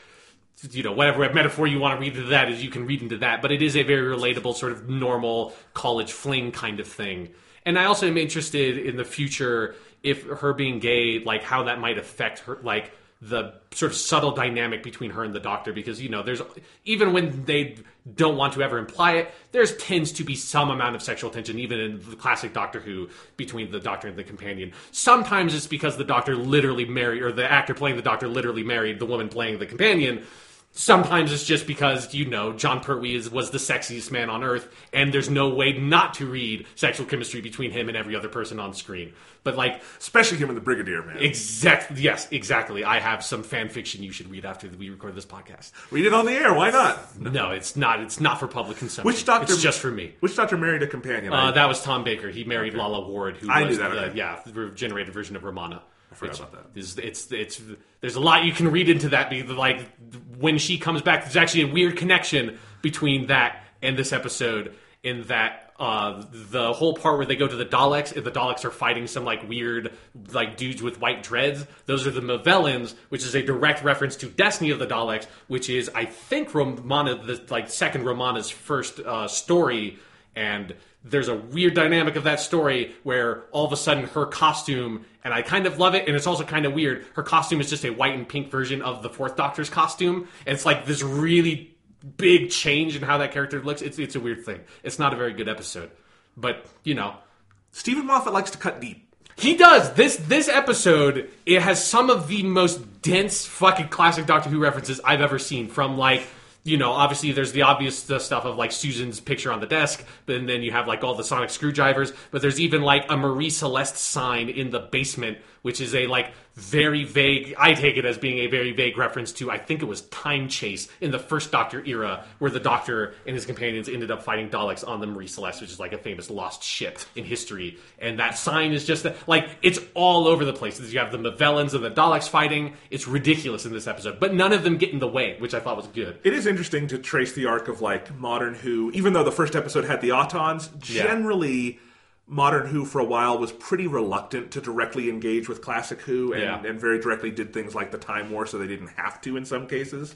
And I feel like as the Moffat years have gone by, he's really relished in engaging more and more with it, even if it's on these very subtle levels. Yeah. Yeah, but no, that was fun. So we we we got off on a tangent here, but we were talking Yeah. about you know Bill's sexuality. Yeah, yeah. That's a cool part, and you're right. It will be interesting to see how that affects things going forward because Peter Capaldi is a fairly asexual doctor. Yeah. but no one is completely, as you say. So yeah, no, but I mean, they definitely right off the bat, their relationship is very different than his and Clara's for a, a number of reasons. Yeah. and it just brings out different shades to that performance, and I love that. I mean, talk about Peter Capaldi for a minute. He has Yeah. some. It's not even his episode, but he has some great moments in it. You know, uh, the the one where I forget the exact line, but something where they get the, the first scene in the TARDIS, and no, it's, Yeah. it's actually later than Oh. that. But when he says, um, "Yes, it's also a time machine," his like delivery of that line and the glee and relish he has in it is just beautiful. Yeah, that's yeah, that's a really fantastic sort of series of scenes where they're like it's it's such a brilliant way to introduce the TARDIS to this new character and potentially to people watching Doctor Who for the first time of just like slowly going through all the different things that it can do and yeah, it culminates in him being like, "Oh, and yeah, it's a time machine." It's like fucking yeah, like it's just like it's a just- mic drop moment for the Doctor for sure. And that is a Malcolm Tucker moment Sure. from the thing. That is him knowing just he he could be bigger with it, but he's like, yeah, it's also a time machine. That's him being a shit, and it's awesome. Yeah, You it's know? really good. It's great. you know, he's just really happy because he hasn't been able to do this in a very long time because he's been stuck on Earth for so long. He finally gets to introduce someone new to the TARDIS, which is like probably if you follow the history of Doctor Who, it's maybe the Doctor's number one favorite thing to do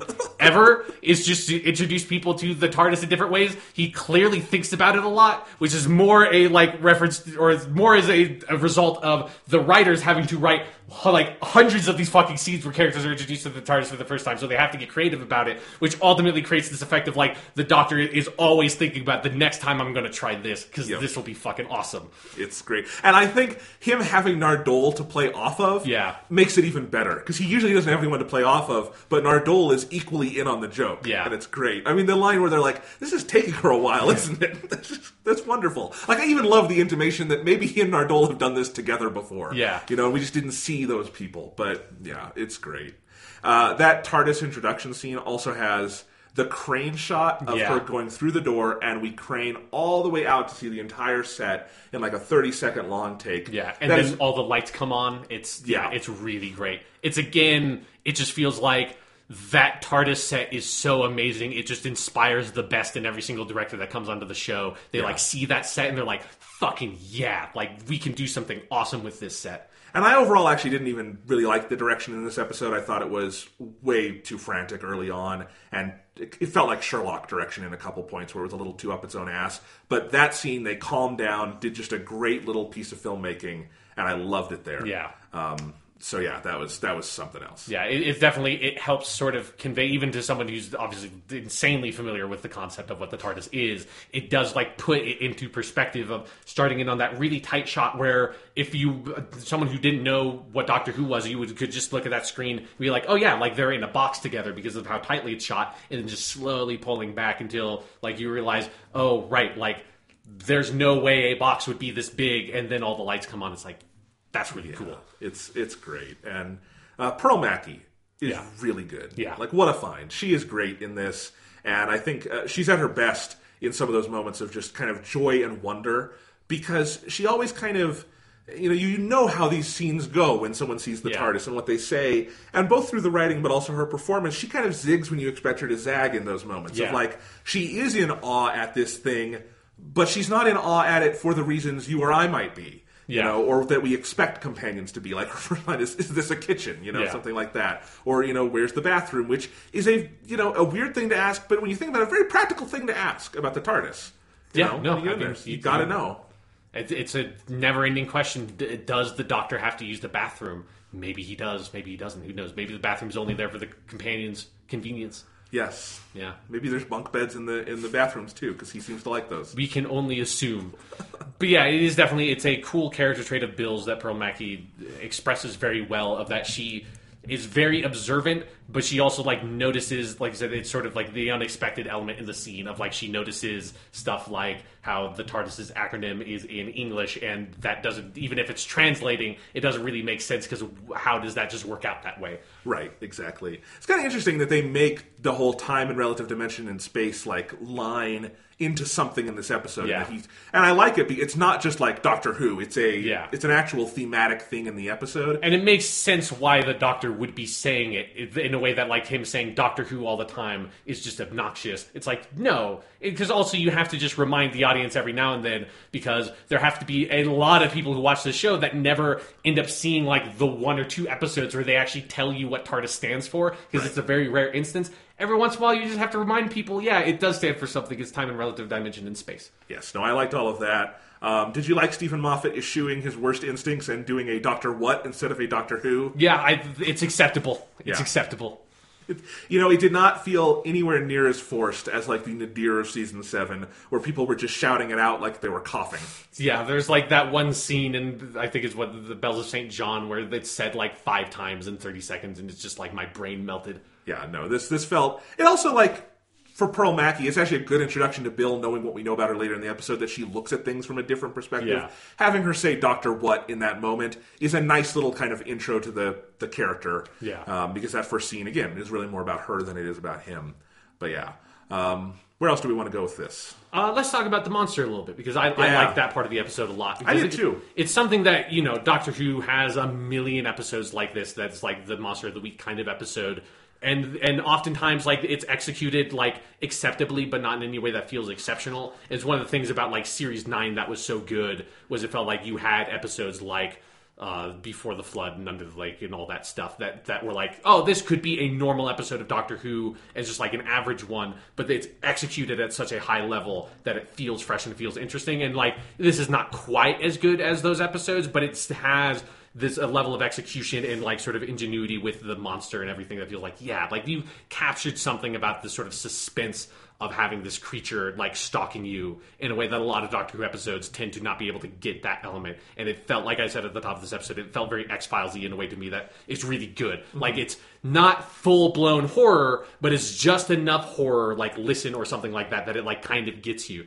In particular, the scene in the bathroom I saw was really well executed. That's a very cliche kind of scene of oh, you know, there's someone in the house, there's someone in the bathroom, and you like move the shower curtain and there's no one there. It's like you've seen that scene in a million horror movies, but then having the person be in the drain and the shot of the pupil in the drain is like that's like that's what makes this. Like that's it's that little extra step of I've never seen a shot like that. Like I've never seen this scene I've seen a million times before. I've never seen it culminate quite this way. And that's all you really need to make it feel that little extra bit special. Yeah, you know, I, I don't think the monster was my favorite part of this episode, but it might be the most impressive part of this Yeah. episode, like on a creative level, because they managed to introduce a. This is not a returning Doctor Who monster. This is a new monster. They managed to introduce it, tell a good story that ties in thematically with the companion and the Doctor, that allows them those gaps where they can do the normal kind of exposition you need with these, while still maintaining all that suspense.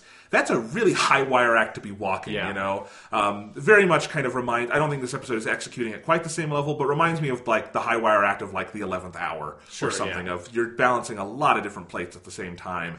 And this did this well. And honestly, my favorite thing about the monster, and there's a lot to like. I love the design. I love how it follows them to the ends of the universe. Yeah. And, and the doctor's like, "Fuck it, we're gonna go, you know, to the end of the of existence itself because I can. Fuck Yeah. it." And that's what we're gonna see. That's the ultimate test, and it, it appears right away, and that's all great. But what I really liked is that even by the end of the episode, we never really find out what that monster is. Mm-hmm. The doctor never like magically just knows everything about it. It's just they kind of work on some assumptions and then it disappears. And there's not even an intimation that like this is the big bad of the season. It's just like like we've got with like uh, the silence in season six or something. It's just it was a cool monster of the week, and the reason it's as cool as it was is because we never really knew anything about it. Yeah. and that just shows like a level of self restraint I respect a lot, not just for Doctor Who, but any show like this. Yeah, and and like on top of it, the like just the production design with it was really well done. When they had to do the handful like CG shots they did of it, like melting and reforming, like those worked well. It's something you know, like Terminator Two is like a good foundation upon which to build your special effects. Yes. and it's like there were a lot of very Terminator Two esque special effects with with the water lady in this one, and also just like you know, there's a lot of there's a good little undercurrent of kind of like a J horror vibe with like you know the woman with like dripping wet with like the hair in front of her face. That's just like there's a little bit of iconography there that is pretty unique for Doctor Who that doesn't really quite get into that territory in terms of like the horror stuff. And so it's just those little tiny elements that make it feel unique and interesting enough that it was a part of the episode that I very like distinctly enjoyed. Whereas in like a lot of Doctor Who episodes, that's just kind of like the thing that happens and you don't really pay attention to it because it's like every you know Doctor Who episode has to have a random monster. Like in the I can't remember the name of the episode off the top of my head, but the series nine episode with the lion dude and you know you had the.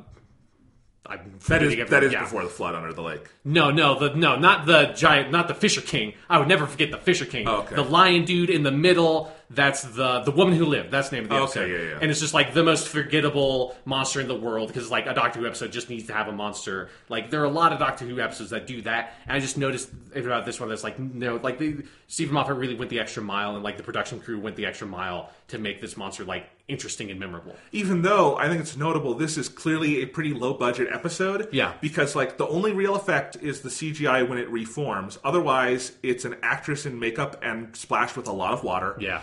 Uh, a lot of the big suspense pieces are the Doctor and Bill staring at a puddle. You know, Yeah. like none of the big things in this episode were clearly like all that uh, expensive to pull off. They just took creativity and ingenuity, and that's often when something like this is at its best. And so I liked a lot of like when I realized like, oh right, like half this episode is them in a parking lot looking at a puddle. That's not expensive. That's just good. I mean, I said I didn't like some of the direction. That is good direction, and that is good acting, and that is good writing. I mean that that is 100% what Doctor Who needs to be is extracting as much tension you possibly can out of the scene of two people staring at a puddle on the ground. Yes, that kind of goes to the core of this. Yeah. Yeah, you, you couldn't make an episode like Heaven Sent out of that, but you can do a good standard Doctor Who episode. Yeah, for sure. Yeah, absolutely. So, no, good stuff there. Um, yeah, I, I, I think where I most felt like the press of like this episode felt like it needed to be a little longer was mostly in the early scenes where Yeah. it really felt like we raced through a lot of the intro to Bill. Like I would have liked a more standard scene, maybe with her working making the chips or something, Right. or at home. Just I actually I liked kind of the kaleidoscopic effect of we saw a lot of it at once. But I think even within that, you could have slowed down just a little bit to get more of a sense of that. And then a couple scenes around the middle where it felt maybe a little too breathless for its own good. Yeah, for me, it was definitely like I agree with the beginning of like I really loved the whole idea of that scene, especially with like the doctor explaining like what if time was like this and like was like this city and showing you all these scenes of their lives. Like I thought that was really well done, but needed to have a couple of more sequences in there that like breathed a bit more, that sort of like let you rest in those moments for just a little bit longer. And then the other part where I felt like the sort of like pacing fatigue the most was I think when they go to the Dalek ship and like that's like a step, a little extra step too far of like you like this is too much having to try to sort of have the Doctor and Nardole explain what Daleks are and like doing all of that is like it feels like you don't quite need to do this like you should have found like a like kind of smaller scene to continue the previous scene and conclude it there instead of like going this extra step and having this whole other sequence sort of built around the Dalek stuff felt like you could have cut that out and made a much like sort of better paced conclusion if you didn't have to do all that there. Yeah, I understand why they did it, and I liked the scene overall, but I probably agree with that. On Yeah, it's a good Yeah. scene, but like it's it would have been better if they had like cut it and re- re- wrote something else in because it felt like there's a great scene that doesn't need to be here. Yeah, but no, it was it was yeah. There was some interesting stuff throughout, and yeah, the pacing issues here and there, but those definitely receded my memory over Yeah. time. Of, of overall, I walked away from that episode feeling like you know this is not on par. I think with the most recent four or five episodes of Doctor Who because those were the conclusion to like big emotional long arcs, and so I don't think this could be on that level. But I don't think Doctor Who has lost any spring in its step in the year away. Like this Yeah. felt very much a qualitative continuation of what we've been getting. Yeah, it's just it's a kind of episode that has a lot that it needs. Like it just has a lot of narrative work to work through by introducing Bill and and, and reintroducing the Doctor and, and Nardole, the concept of the TARDIS and that sort of universe and all that stuff. And so it's going to have. It's probably going to have some pacing issues here and there. Like the only episode that was able to do that and feel like amazing is Eleventh Hour. Like, Yeah.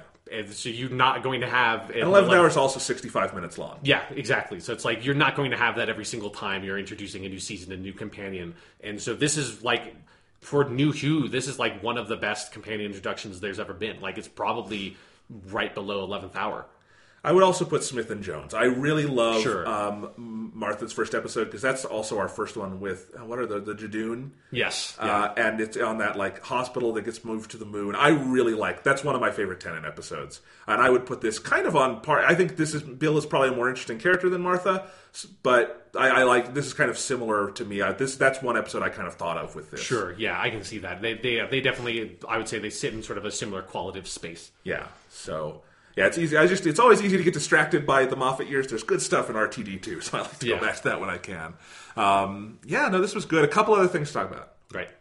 Nardole is so great. He is. I love Matt Lucas. We talk a lot about you know moments where in a doctor's performance you can see all twelve doctors. Right. You know. yeah. This is a weird thing where with Nardole, I can see Matt Lucas being a the valet for every single doctor. Sure, It's yeah. a weird thing where he does not feel super specific to Peter Capaldi. I could see him being with David Tennant or with Tom Baker or with Jon Pertwee or any of them, just like as this weird dude on the side who the doctor keeps around because he's just a, a nice dude who knows the, the, the ropes, you know? Yeah, like there's something about Nardole's ability to just roll with every single thing that gets thrown at him, which is like a big part of uh, the return of Doctor Mysterio as well. And and it's a really interesting character that I feel like you just have never really seen characters like that that much. Like you, there's a little bit of that in Romana. There's a little bit of that in Turlough, who was a Fifth Doctor companion. But in general, the people traveling with the Doctor are like mystified by at least a little bit of what the doctor is doing and nardole just takes every single thing in stride and there's something really really hilarious about that Yeah, I don't know if you know Bill will be in the next season. That totally depends on where her arc is going and all sorts of things. I kind of hope they keep Nardole with the next Doctor because that's a continuity I would just love to see. Yeah. of Nardole because that just his reaction to a regeneration. I need to see that. I Yeah. need that to be him at least in like the premiere of the next and whatever Chris Chibnall is planning. Please do something with Matt Lucas. yeah and even if like you can't keep him around forever like it would be great to have him just pop up in the future in random places and just be like hey nardole what's up it's like oh hey it's just like what's happened since then eh who cares let's just have a fun adventure and then i'll go my we'll go our separate ways I was very happy when we got the opening credits and it's you know Peter Capaldi, Pearl Mackie, and Matt, Lucas, Lucas. and I'm like, he's in the opening credits. Yeah. Yes, like there's almost an element to his character that is like such the sort of like funny weird sidekick guy that I was kind of hoping he would have his own tiny credits face like in the corner next to Peter Capaldi's credits face that comes in in the, the like cloud and the stars like just a little way because it feels like he should be there you remember that? Uh, it's the season eight finale when they did that weird thing where Clara got the credits face. yeah I want them to do that with Nardole, like Yes. full on flip it, and Nardole gets credits face, and he's just grinning, and Yeah. that'd be great. Yeah, Yeah. no, uh, yeah. So that was good. Uh, in terms of speculation stuff, right Um, where do we think they're going with some of this? Because they set up a couple things here. I think the one I, I'm less interested in the door because who knows where they're going with that. Yeah. The one they keep going to, and this could totally just be thematic, but you never know. The Susan thing is not just in the background. They put her picture up to the camera. yes yeah Do we think they're doing anything with that? I hope so. Like I've wanted, like I feel like that is one story thread, story thread from classic Doctor Who that feels so like just hanging there. That there's so much you could do with that, and it feels like take the opportunity while you have it and like like like do it. Like you don't like it doesn't have to be the biggest thing in the world. I would just really like think it would be cool to bring her back into Doctor Who in a small way at the very least, and like like address that a little bit because there's so much you could do with that character. Fuck, even if it's just it leads to a 10 minute monologue by Peter Capaldi Yeah. on his regeneration deathbed or something, that would be worth it. I mean, I would love to see the character too, Yeah. but like, yeah, and I. The one fan theory I saw, and then I was like, I'm not looking at fan theories because they piss me off, is that Bill is Susan. And I'm like, fuck off. And th- th- People have said that about literally every single companion since Susan left the like, invasion of Earth. Like you can find people fucking in like archived internet from 2005 talking about how Rose is obviously must be Susan in disguise because look at all this shit in all these episodes. Of course, it's Susan regenerated and lost her memory. It's so obvious. I don't know how nobody noticed it. Yeah, no, I don't think they're going there. And I, I mean, I'm still holding out that I'm pretty sure that Missy is actually Susan. I, I think like Moffat is really playing the long game on that one. It's either Missy is actually Susan or the Weeping Angels have always collectively been Susan, as like her consciousness split off into stone fragments that scattered across time and space. I think is really obvious if you pay attention to the Blink. That's really what he's been saying all along. All right, so we, we mentioned Susan. Um, the river thing is just obviously there's a reason he has river Yeah, there, and I, yeah. that was point. I, I think there has been this nice mini arc where those two Christmas specials feel like parts of a season we didn't see. Yeah. where he was like dealing with the outfall of River Song, and I kind of I would not have necessarily said I needed that, but the way they've executed on that has been really good. Yeah, it does feel like you know some of that River Song storyline could get like a bit rocky in places, but I do really love how it's sort of settled, and it does like when you see that picture of Alex Kingston on his desk, it like did leave me like a really warm feeling, and it felt right in a way that a couple of years ago, like like around the time Peter Capaldi was coming in, I maybe wouldn't have felt like ah like that would not feel right for the character. If- here, like it feels appropriate. If Eleven had that, it'd Yeah. Mm-hmm. be weird. But they they. I mean, they stuck the landing with her very well. Yeah. in that episode, in the the, the Husbands of River song. Like it's kind of crazy to think that like the Twelfth Doctor and River Song only had that one episode together because it feels like they had so much more together. It's more memorable than all of the Eleven and River interactions combined in Yeah, a weird way. It's true. But and, and Eleven and River had a lot of good stuff, but they also had a lot of extraneous stuff. Yeah. So anyway, um, and then it, it got weird also with her being Amy's daughter and with- yeah, whatever. Right. We, we forget all Yeah, those things. Melody. Yeah. Anyway, um, good times and bad times. This was a mostly good time. So, do you have anything to think about with the door? Is I just think it's a good like I if you're going to have like your the beginning of your season set up some kind of story arc that's going to get executed on at some point. I think this is one of the most elegant ones I've seen New Doctor Who do, which is not saying a lot because I think in general New Doctor Who has been pretty bad about that stuff. Like season five is a pretty huge outlier in regard to that stuff, and then season nine is another outlier in that it didn't overtly try to do any of that stuff, but had a really strong thematic core that ran throughout the whole season. Yeah. But it was not a sort of like literal story plot that continued. It was just sort of the ideas that the season was working over. And here, like, I am totally welcome to having like a small plot thing that builds up over the course of the season and culminates in your big season finale. I think that's totally fine. I just want it to be executed well. And so far, it seems like it has started off on a good foot. And there's nothing about this that seems like it's going to like blow up in the show's face by the time this season like gets around to its conclusion. no, and you know, honestly, I could even see this might not even be a we're waiting to the finale. Like, Sure. I, because both the Doctor and Nardole know what's in there, and that's two thirds of the TARDIS crew. I could see that kind of like the cracks in the universe. You find out what they are in season five, like midway through. Yeah. I could see them doing something like that again. Sure, yeah. And I think if you look at the writers list, Moffat has like he's got the premiere, he's got the finale, and one in the middle. So maybe that's who knows. Yeah, who knows? But yeah. Um, which that episode is titled Extremis, which just makes me think it's an Iron Man crossover. Yeah, or that that that really sounds like a Big Finish adventure. Like that's that that might almost actually be a Big Finish adventure that sounds so familiar as one of those. Maybe it's an audio episode. Who knows? Yeah. Like fuck it, you know, Moffat has written so many Doctor Who episodes. I'm sure he wants to really stretch his muscles. Yes. Maybe that's what he's doing when he's done. He's just going to go right for Big Finish. Dude, yeah, maybe he just can't help himself. It's like Doctor Who's such a part of who he is now. He needs to write it. He just needs to write one Doctor Who story every six months, or he dies. He's more Doctor Who now than man. Exactly. Yeah. yes. Anyway, good start to the to the season. Um, I mean, one other thing I would say is this is so impossible to talk about because we know Peter Capaldi is leaving. Yeah.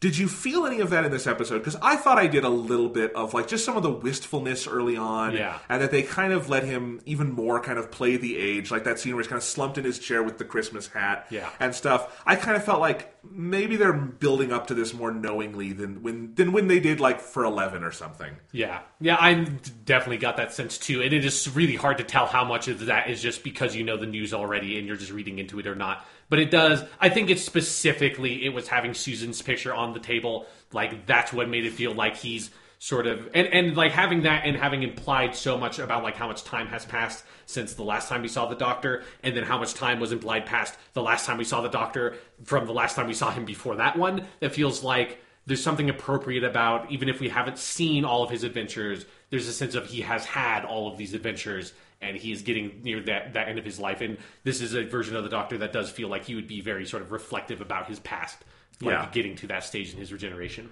And you know this uh, this episode has a lot of new stuff to it, but it does not. It, my only worry was that it might feel like season seven Doctor Who. yeah where it's like oh we have the new opening credit sequence and the new tardis set and all that stuff new and, costume. yeah and, and then then Matt just, Smith left. yeah exactly And and this does not feel. This feels more knowing and like Yeah. purposeful, and that's better because you don't want it to be as whiplashy as it can get as it did with Eleven. Yeah, I do also like thinking about costume stuff. I did really love that he has both the different styles of uh, the Twelfth Doctor outfits in this one. That it's like for most of the episode, he has the more like raggedy Doctor thing of like when he's the professor, and then when they get into the TARDIS, he changes into his nice coat. And I I like that he has both those modes that he's now switching between. That feels very appropriate. I like that he dresses up for the alien hunt, not for teaching a class. Exactly. Yeah. Like when he's teaching a class, like whatever. Like I'm going to just like hang out in my office and play electric guitar. When he's going to go Yeah. chase after this ala- uh, this alien puddle, that's when I need to put the nice waistcoat on.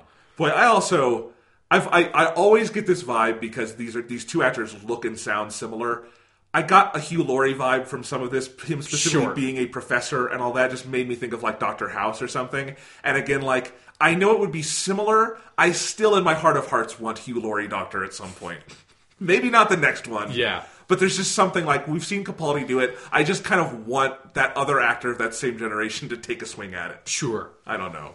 But I mean, we've talked about it before. Maybe no one else of that age range at the moment can do it after Yeah, Capaldi, you but probably need to sort of like cast against Capaldi, then like Right. go for something similar. But, but we, we will see. I mean, yeah, they have not shot the Christmas special yet.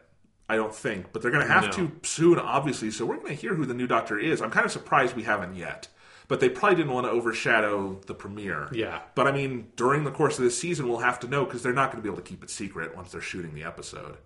You know, so. yeah. I'm just looking forward to the next Doctor. Clearly, obviously, being Susan. Like it's what the whole show has been building to the whole time. I think it's really No, obvious. Susan was the Doctor's last regeneration, and it's a time thing. Exactly. Yes. Yeah. Yeah. Like yes. No. The next season of he regenerates into Susan, and the next season of Doctor Who is the first season of Doctor Who from the perspective of Susan that you now know to actually be the thirteenth Doctor slash the fourteenth Doctor. Who's hanging out with like, and it's just all this technology stuff with like putting them into the scene with William Hartnell and like archival footage. It's going to be great. They finally make Marco Polo. Exactly. Yeah, they've that's they've they've actually been slowly animating that one in the background and like waiting for this moment. Chris Chibnall is going to go meta as shit with this. I'm looking forward to it. All right, uh, Doctor Who is good. You know what else is good? Uh, pizza. Pizza's really good. Pizza's very good. I had pizza the other night. It's pretty good. Pizza's very good. Yeah. What else is good, Jonathan? Uh, Persona 5. oh yeah, that is pretty good. You know, you get a pizza, you play Persona 5, that's a good night.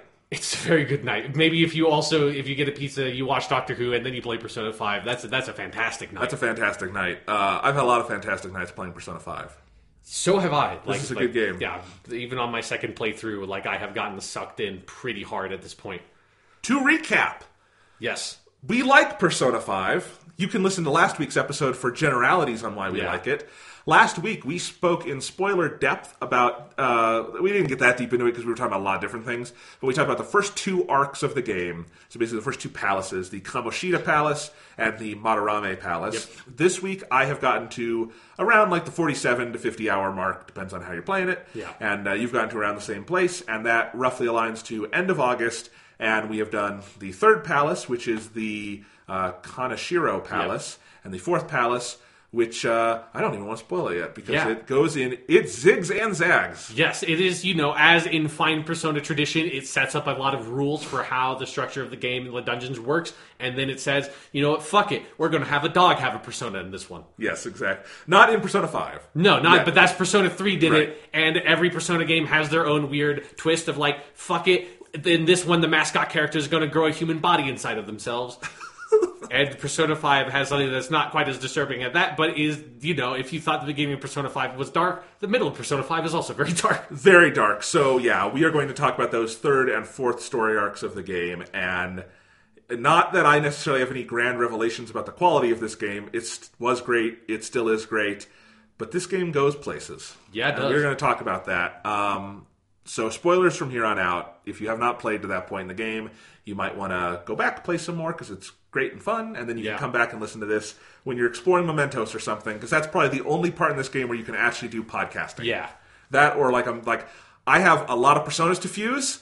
Let's get let's do this, Yeah, Igor. let's let's play. Yeah, let's like crack your neck, put on Yeah. the gloves. Like, let's do this thing. I'm going to go from like 28 percent Persona Compendium to like 40 percent Persona Yes. Compendium tonight. I just hit forty percent Yeah. Persona Compendium. So yeah, you uh I definitely this I don't know if they've changed anything about it, but I feel like I am getting new personas really constantly through Yeah. fusion. It's really addictive. Yeah, yeah, I like that part of this game a lot. Yeah, so all right, so much going on in this game at this point. I have 18 confidants at this point, so I must have almost every social link in the game. Yes, there is um only there's obviously the, there's like some party member stuff that happens, but in terms of like the normal people you meet in the world and those kinds of social links, I think there's only one that has not been introduced yet. So is there not a sports club or drama club or anything? No, That's no. sad. Know, you're you're at Shujin Gakuen. You're not. You're you, you don't join clubs because you are the student who like everyone thinks like murdered someone or something before you came to the school. I don't think they'd be very welcoming to you going to your to going to their club. I, I get it, but I also like this is not a complaint, but it's an interesting thing to me of that this game has much less of like the weird outsider social links than three or four did. Yeah. Where three especially, but four to a certain degree also, you have your party members, but you also just like there's just this kind of sprawl to the game world where you meet all these people out in the world and they're only tan- maybe they're not related at all to the main story they're tangentially related or something and those are really fun to explore there's not that many of them in persona 5 and that's okay because i think the overall focus of the game is so good and it executes so well but i do miss it once in a while even though there's there's enough to scratch that itch like the politician Yeah, I guess um, or kawakami or uh, i just started the one with ey the guy at the gun shop Yeah. but even then they're all they're very very clearly related and and that's okay it's just something that's interesting to me to note Yeah, I mean, it's something that all the Persona games have a different sort of main focus, and it's like Persona 4 has this very specific focus on the characters and like that broader world, and like the main plot stuff is not as important. Like the main plot stuff is still good in Persona 4, but it's very focused on, you know, having stuff of like going out and doing like especially in Persona 4 the Golden adds a bunch of these, but like the band going out and doing the band stuff or going on like the school trip and all that and like has almost no connection whatsoever to what's going on in the main plot. It's just there to sort of spend time with the characters, and it's like a 30 to 40 minute sections of that game periodically where you do that. Persona 3 does not have those, and Persona 5 doesn't have those because I think these games are much more focused, and Persona 5 particularly is very focused on the main plot stuff, and all the social links slash confidants are designed around and are contextualized by them helping the main character in some specific way to him being a phantom thief. specifically what I would say is Persona 5 is about the Phantom Thieves. Like Yeah. it is about the the group, the characters, but also the general mission and how they affect the world and everything ultimately ties back into that. Yeah. There's really no like dangling threads that are not in some way related to that. Like the furthest I've probably seen on that ledge is either the politician or the girl who plays Shogi. Yeah. And even there they give a very specific and it actually plays very directly into dungeon stuff. That's one of the things to talk about is Yeah. we didn't get into this much last time.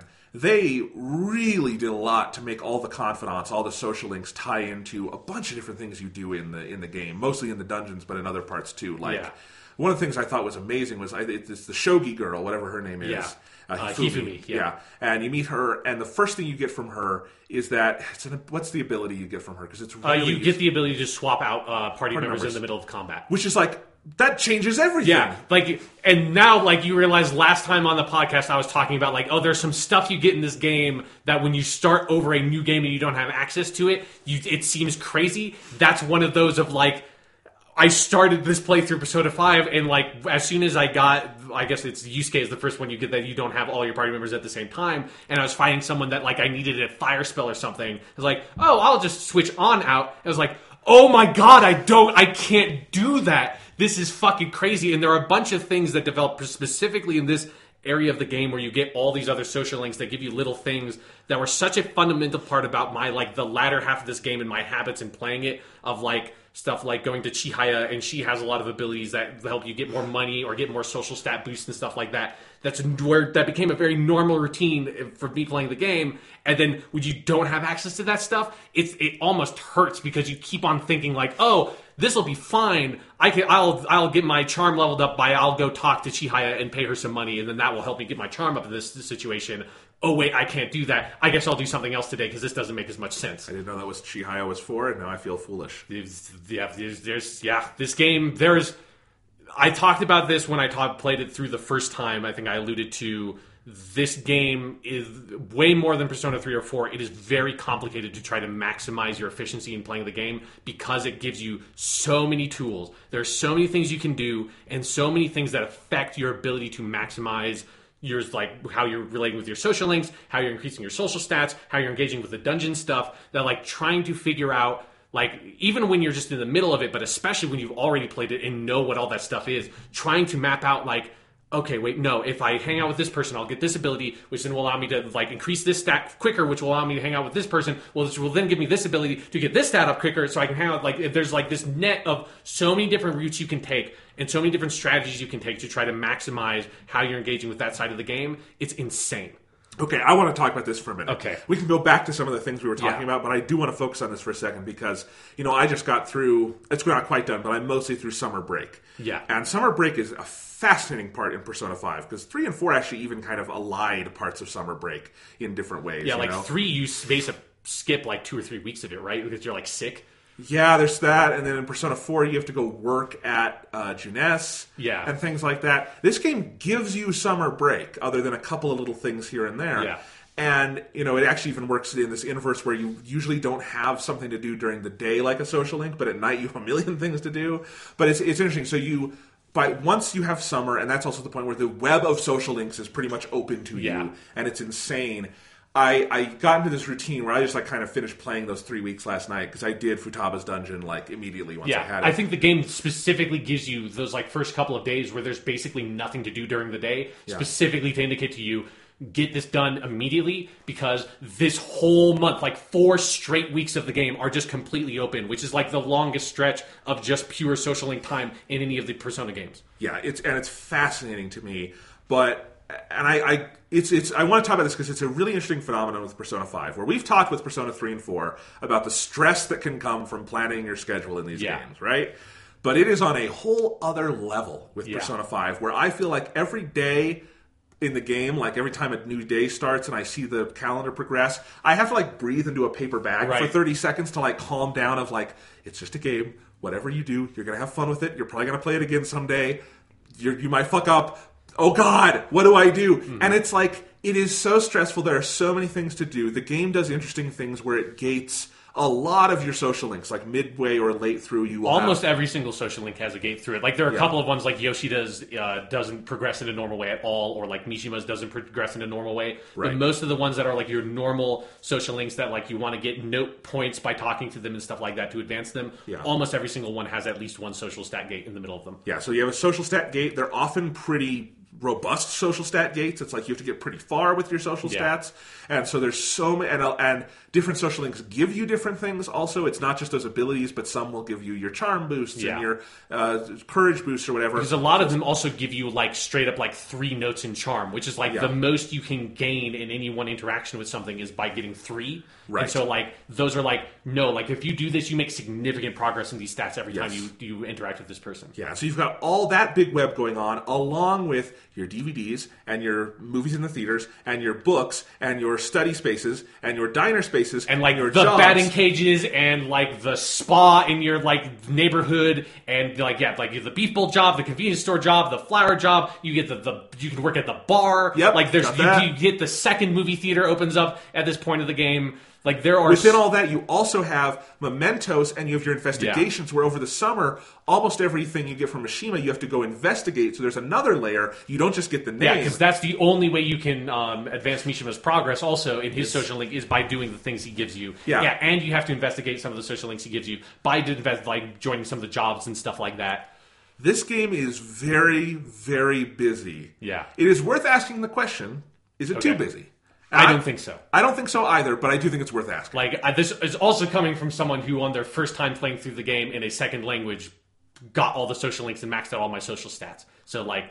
I'm not a normal player of this game, so I don't know from that perspective. But for me, especially with this being the third Persona game from this team, slash like if you want to count like all the spin-offs, like the fucking fifth or something, or sixth if you count like there's two for Persona 3. Like that like complicating that side of the game as a veteran player of the Persona franchise, I found really fascinating. And there's stuff like even I'm playing it through the second time, and I know, I know because I've already played this game that I am doing better at this point in terms of all that stuff than I was the first time, and I managed to finish everything like it was I you know cut it really close, but I did manage to finish everything I needed to finish my first time playing through the game. And even knowing that, I'm still stressed out, and I'm still reloading saves to be like, no. I'm not going to just settle for getting two proficiency points at the batting cage. Fuck that. I'm going to do something else. I'm going to like I'm going to like go talk to Chihaya or I'm going to go do something else and get 3 points or something like I want to maximize this as much as possible and actually doing that is difficult. And like there's no perfect way to do it. No. In a way that like when I played Persona 4 the Golden, that side of the game felt like, "Oh, this is easy." Like this is just like I partially because I played Persona 4 once all the way through, but also because all the things they added onto Persona 4 the Golden like gave you so much more stuff to be able to sort of maximize that side of it without giving you that much more stuff to do on the other side because they only add two social links one of which is a very abnormal social link that's like i like maximize that game without even really needing to think about it much. Like again this is my second time playing through like i don't think i went through a stretch of like three or four days over the summer without me like reloading a save to like the previous day to be like you know what no actually i'm going to do this instead because this will be easier I had not been doing it a lot until summer, and then it was Yeah. like I was pretty constantly like. Uh, it wasn't even that I made mistakes. It was like I was trying things out. Like, what will I get from this? Yeah, like- I'm making a save, and I'm gonna try something. And I feel like the game kind of invites you to do that because saving is saving and loading your game is so much more accessible in this one. Then Persona 3 and Persona 4 you had specific save points you had to go through. In Persona 5 you can save wherever you want and like very quickly load up your old save and it takes like it loads up in like half a second, you know. Yeah. And there's something about the speed and efficiency at which you can do that that it kind of feels and like having the skip feature and all that stuff there, it feels like the game is kind of inviting you to be like, you know what? Because it's kind of in that thing of it's always telling you to take your time in a way that when you are at this point in the game, you're like, fuck you, game. I can't take my time because you're only giving me so much time. And so you're like, I have to reload that save because I know, oh, wait, no, okay. If I accept like that phone call from Yusuke, then I'll get some extra social link points with him that will make it so that then this next day I'll be able to actually up my social link with him instead of just having to like bank points with him because he's not ready to advance. it's weird because I got all of your friend social links either maxed or to the point where they were Yeah. I, I'm like gated before any of that. So none of that really even has played into my summer. And I still, it's crazy. Like there's just a, this tiny, tiny Yeah. sliver. No, I, I think you're absolutely right, and that's still only half the answer to me because I think you're right on the mechanical side that that amount of busyness is it's very challenging. It's also incredibly rewarding. Yeah. Even when you feel like you've kind of made a mistake or you're like not sure if you did the right thing, there's something so rewarding about the effort you put into it Yeah. and like what you get out of it and like whenever you like finish a segment of the day and you feel like I made good use of that time, even if in the back of your mind you're like oh, probably a way to make better use of it, but who knows, you know, Yeah. right? And and that all is very rewarding. But I think that's only half the answer because to me this also ties into uh, thematically that I've seen the, the criticism around the internet a little bit that people love the style of this game and recognize that the style is the, the overall stylization of it is really impressive. But I've seen some people criticize that they think it's like maybe too much that it gets distracting visually, and. I don't think that. I think it's a, another question worth asking because this game ha- is very visually busy, also, and it Sure. is something worth noticing. But to me, it's all of a piece because when I first started seeing that, my first reaction when like over the first couple hours of Persona 5 wasn't that it was necessarily too busy visually, but that oh boy, I don't know what's going on quite yet. That you had it takes a while to kind of settle in and figure out all the different moving pieces of the UI and just Yeah. the overall stylization.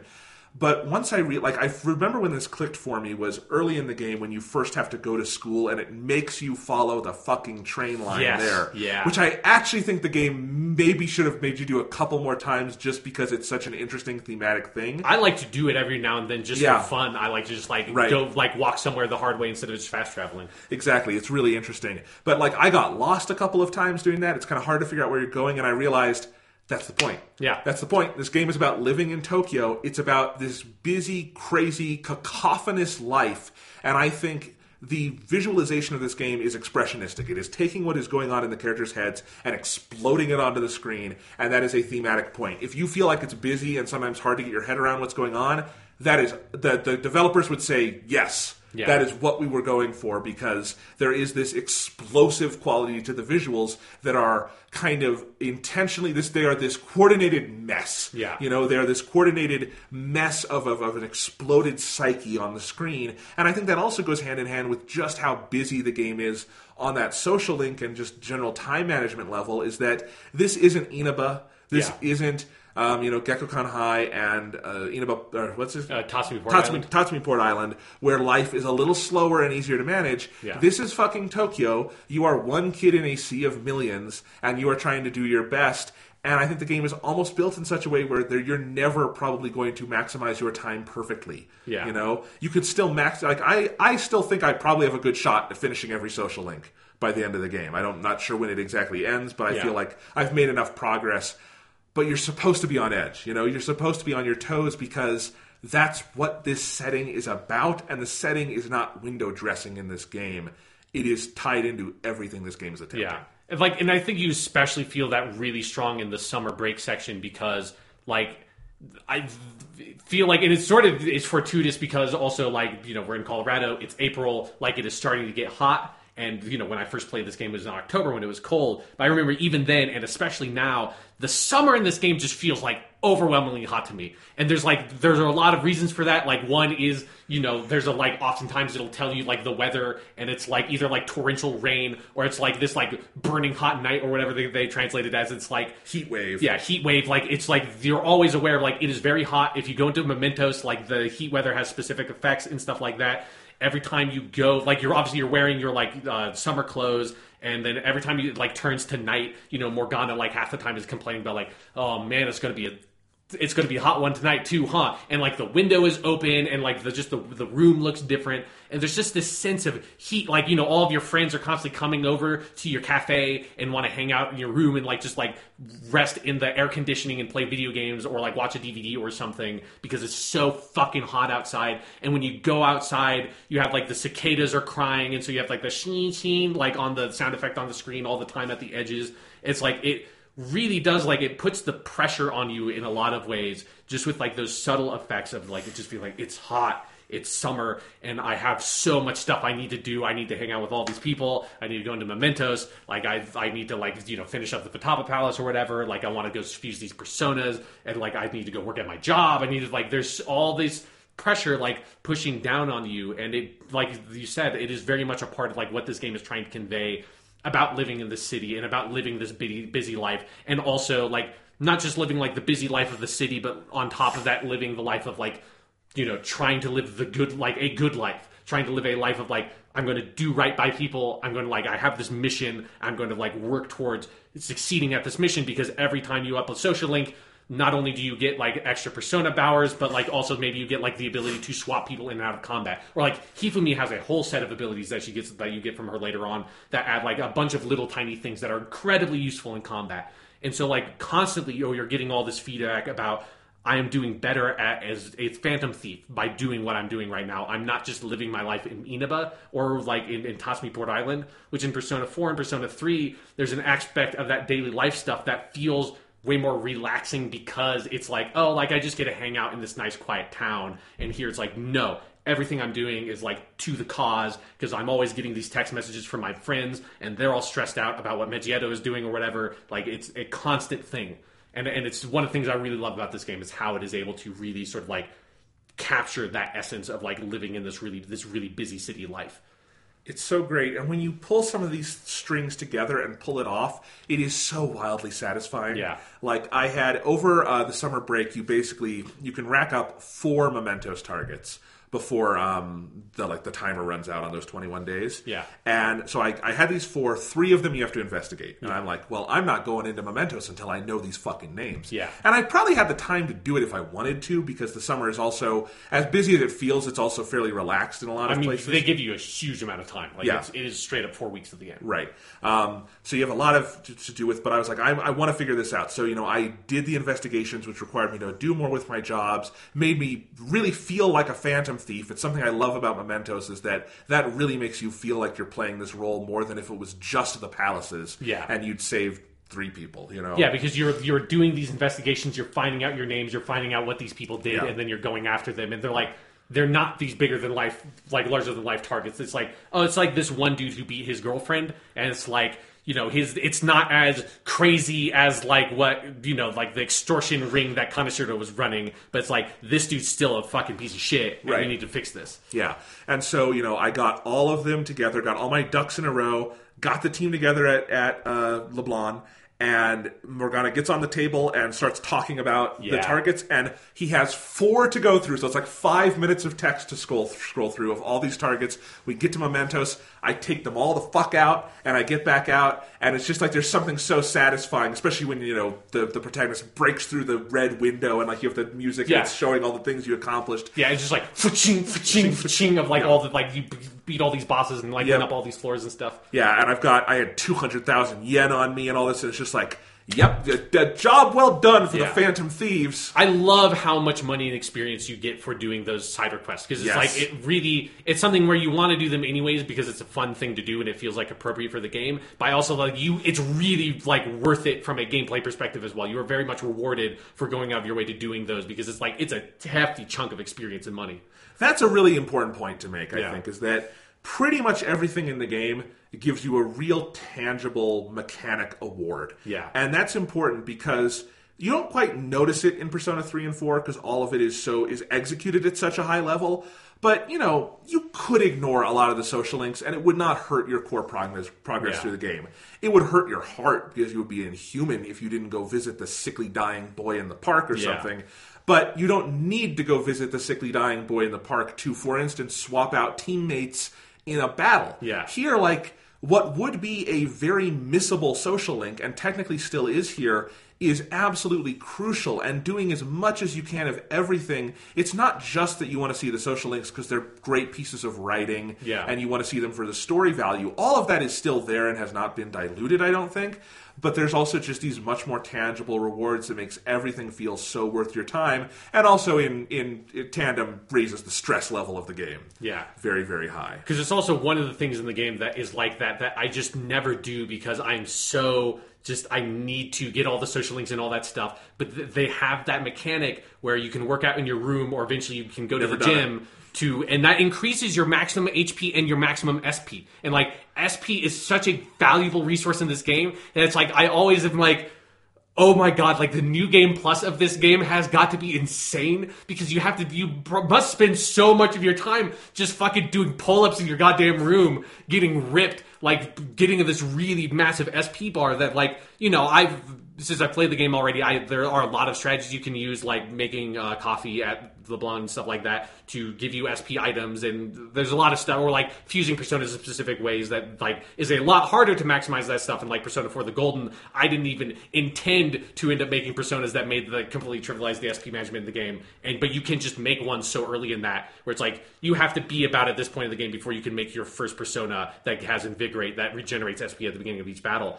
So it's like there's stuff you can do to really minimize the SP pressure in dungeons, but like that's only like for me who's played a bunch of these games and has played this one twice am i not feeling that pressure that much? Like the first time through the game there are like especially the Futaba palace like there are areas where like fuck like i'm like i Yeah, really need Ryuji to have more sp or i really need like i wish i had more sp and and that just hanging there of like you could get more SP if you just worked out once in a while, you fat ass. Like, what? Get off your ass, do some fucking pull ups, and maybe you can cast that extra zeal. I don't know. It's like you don't understand. I have to hang out with my hot doctor friend. She's a hot doctor, and she's my friend, and she needs me. I can't do the pull ups right now. Man. But it's always, but you always know you can do it. Yep. Man, Takemi, I got her right to the line of where I need like level four charm Yeah. months ago in this game. I Yeah. love that social link, and I was doing it so fast, and then I hit that brick wall, and I haven't seen her in months. Yeah, I, I I just finished her social link again Okay. a little while ago. Yeah. And yeah, it's her social link's great. And and there's something I like about the- like it, it can be a little bit frustrating hitting those social link walls, especially when they're that late or the social stat walls that late in some of the social links. But it also there's something I like about you, like 'cause specifically with that one. I remember the first time I played through the game, I was like, all right, I'm going to get my charm up now. And like, Yep, there's something no, there that's is. very motivating about like because th- since there are so many different social links that are gated at different places by like all those different social stats, like there again, there's no one way to be like I'm going to focus on knowledge here and then guts and then charm and then knowledge. Like there's no one of those that like like is the perfect way to make your way through the game. It's just like which one do I want to focus on? Do I want to get EY as early as possible? Well, then like work on your guts like really early on. Like, do you want to do? Do you want to hang out with Takemi? Do charm and like even like past this point is where that actually even gets like more specific. Where that happens with more different social links. That is like all the different ones. Because obviously, eventually, you need to have all of them up to five if you want to get all the social links in the game. And I'm at four with guts and knowledge, and three with everything else. But I have to be right on that line with charm because I've I'm- poured so many points into it. Yeah, I'm at four with everything right now. Okay. because I played the game once, and so I know all the good strats, and it Yeah. feels really good. But again, I'm st- because I think I was about where you are the first time I played through the game, and like I know I'm doing way better. I'm way more efficient, and I'm still so stressed out playing the game. It's it's really. It almost feels unhealthy at points in terms of like how, Oh, I- yeah. like like like you said, you advanced that day, and it's just I'm filled with so much self doubt about like, you know, I really I know I probably could have gotten like because I, if I had gotten the the bonus from Chihaya and then went to go study at the cafe, like I could have technically gotten a total of four points to social stats. It would just have been split across two, and that is more, but it's not as many in one specific area. Like which one is fucked? Like what? God, because again, there's no right answer in that. Like it's, Right. It's it's hard.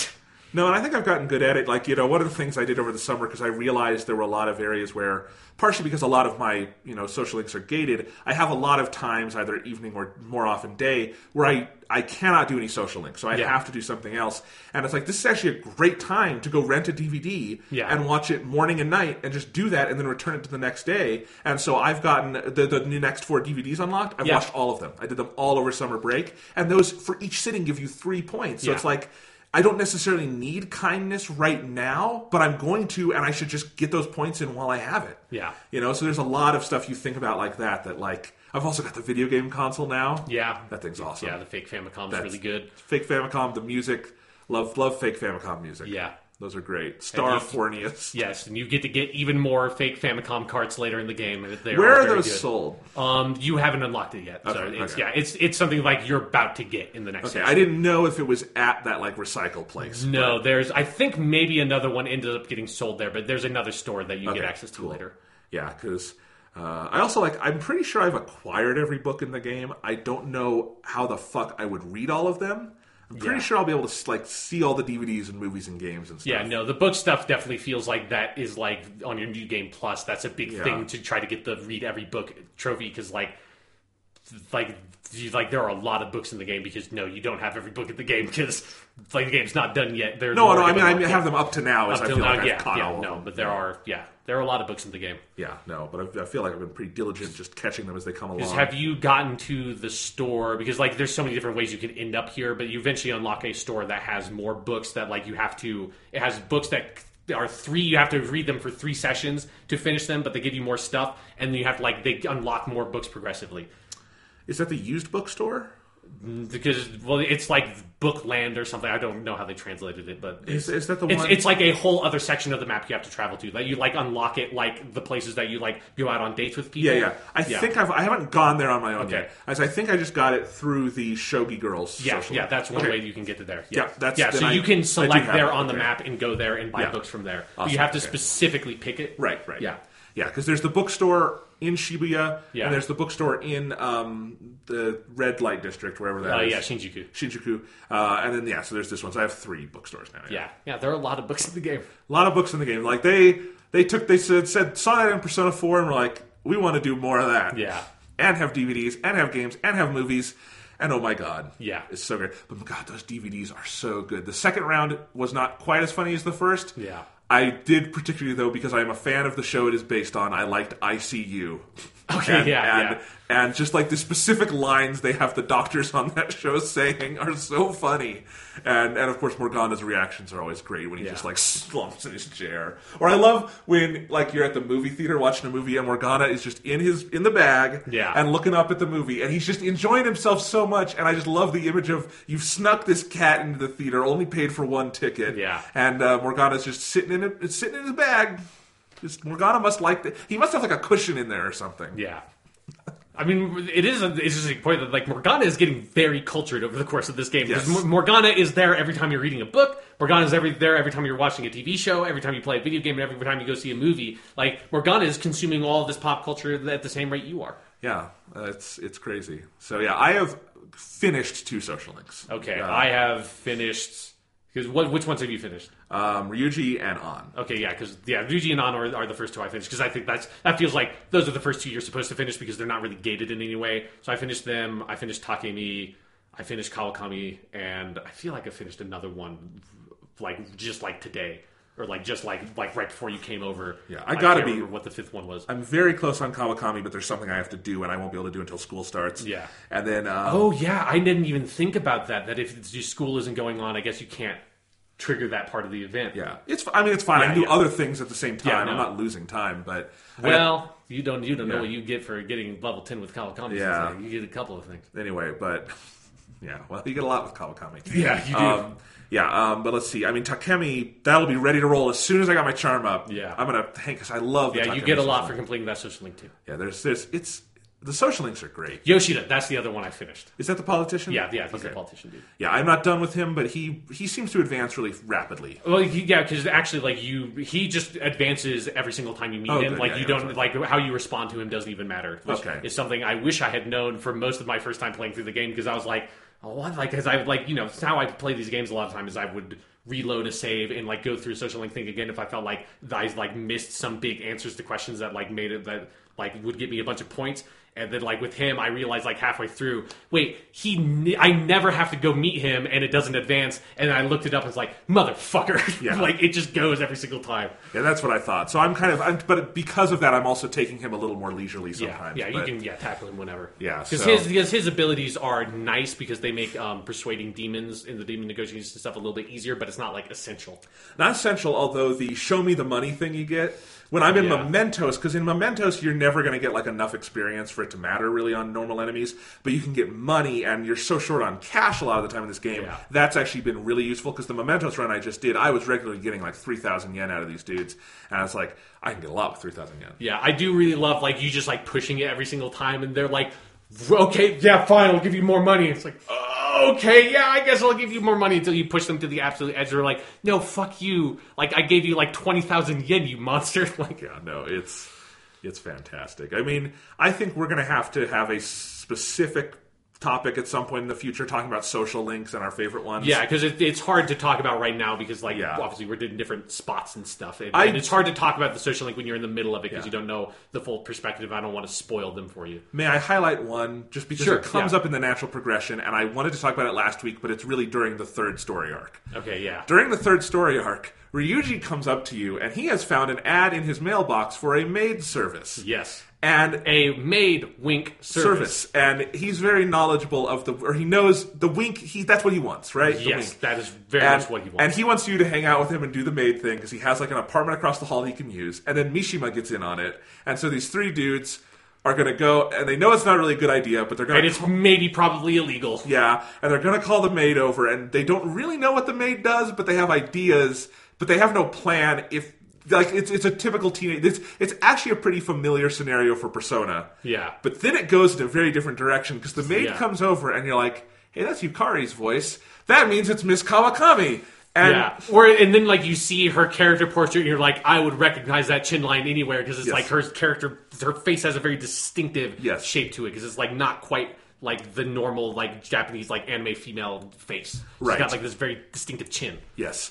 And so Miss Kawakami is the is the maid, and at this point Ryuji and Mishima have chickened out and are Yeah, in the they're closet they're hiding out in like the balcony. Right. And so you are talking to her, and you know, at first it's really awkward, but then like she kind of decides to trust you and gives her because she seems really desperate for cash, gives you her number, and Yeah. you decide, oh, that's what the yellow phone in LeBlanc is for. Is we're going to use that Yeah. to call Miss Kawakami. And this whole time I'm thinking. Please let this be a social link. Please let this is if they are actually going there, that will be amazing. And so Yeah. I I realize I have to get my guts up to call her. So I work furiously to get my guts up. Yeah. Get my guts up. Gotta eat that Big Bang Burger. That's I think how I did it. And then I, I call her on the yellow phone, and lo and behold, she comes over as a nurse, cleaning your room, calling you master, and it initiates the temperance social link. Yep. And that is one of the most amazing like build-ups to a social link in the Persona series. Yeah, it, it really feels like they looked at the best uh, social link from Persona 3, the MMORPG one, Yeah. where, slight spoiler for Persona 3, that social link ultimately culminates in you finding out this character you're hanging out with in this MMO is your homeroom teacher at school, which is such an amazing payoff when you Yes. get to the end of the game and you've completed that social link and you expose this, reveal this information to her that you've discovered a while ago but she doesn't know about. And, and so, but they looked at that and like, how do we incorporate a teacher into the social links and have it be even more insane? Oh, let's like have her work for some sort of like dubious service for like extra money on the side because of all this tragic backstory things that she has, and then have you hire her as a maid and also make it straight up like in my opinion, the most valuable social link in terms of the abilities it gives you are so They're really- huge. Like she can do the laundry for you. So like, because like every single ability she has makes it so that little tiny mundane tasks that normally you'd have to spend a little bit amount of your day on to accomplish that you don't want to do because you want to do something bigger, you no longer have to spend time doing that because she does it for you. How do you activate that? Um, there's a laundromat uh, in the neighborhood that like where LeBlanc is. I've been there. Yeah, if you go up to the laundromat and you you activate it, you get the option to call Kawakami and pay five thousand yen to have her Oh, okay. wash all your clothes for you. And but she can do other things, right? She can do other things. So she can wash the laundry for you. She can also, and this is like as you progress through the game, you unlock these other abilities.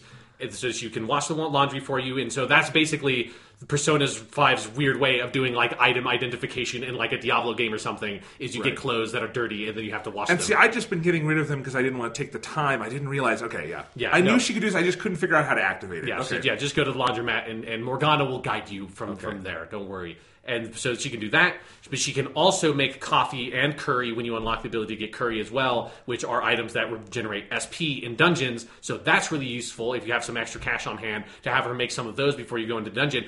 And she can make infiltration tools like lockpicks for you, so you don't have to spend money making or spend time making those if you don't want to. But you will know, like, oh, there's going to be like three or four lock checks in the next dungeon. I don't have any lockpicks. Hey, I'll call call up Sensei, have her make them for me. Then I'm not going to tell you what it is, but the level 10 one is such a fucking game changer. You're going to hate yourself when you get it because you're going to realize, oh my god, if I had gotten this earlier, my life would have been different. Well, I know what my priority is now, Yeah, Sean. no, it's it's like when I first because for me there was a whole other level to it the first time I was playing the game because the combination of like oh getting this really awesome ability and also having to like sit there and be like what does that say because it's like you know it's all just like text in Japanese it's like tends to be fairly technical text with a lot of kanji I'm like oh holy shit she can like because you know I, I wasted like a day last week making shit at the laundromat oh my god she can do this and like deciphering what it is it's it's a whole extra level to the surprise and like joy of finding out holy shit i had no idea that you could do that in this game I really do. I, I actually, I never want to play this game with New Game Plus because I think it would actually spoil a lot of the game.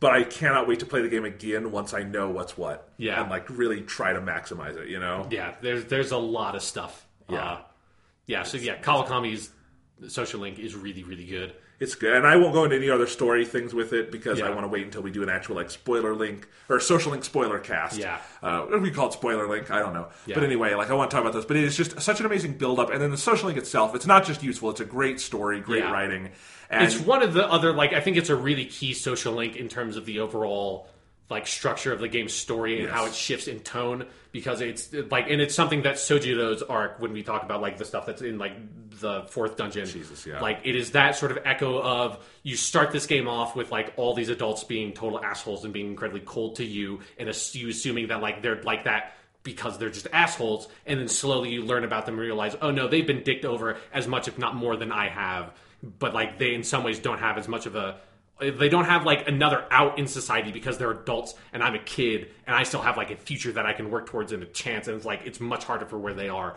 And that's like Yeah, sort I mean, you're learning how to make the future better is not to fall into that yeah you know? yeah so it's like Kawakami's social link definitely is like a big one of those stories in this game. It's it's great. And you know the maya social link in persona 3 the online game one is just like innocent flirtation you Yeah. know? In this game it's it's innocent flirtation but done in a not innocent way.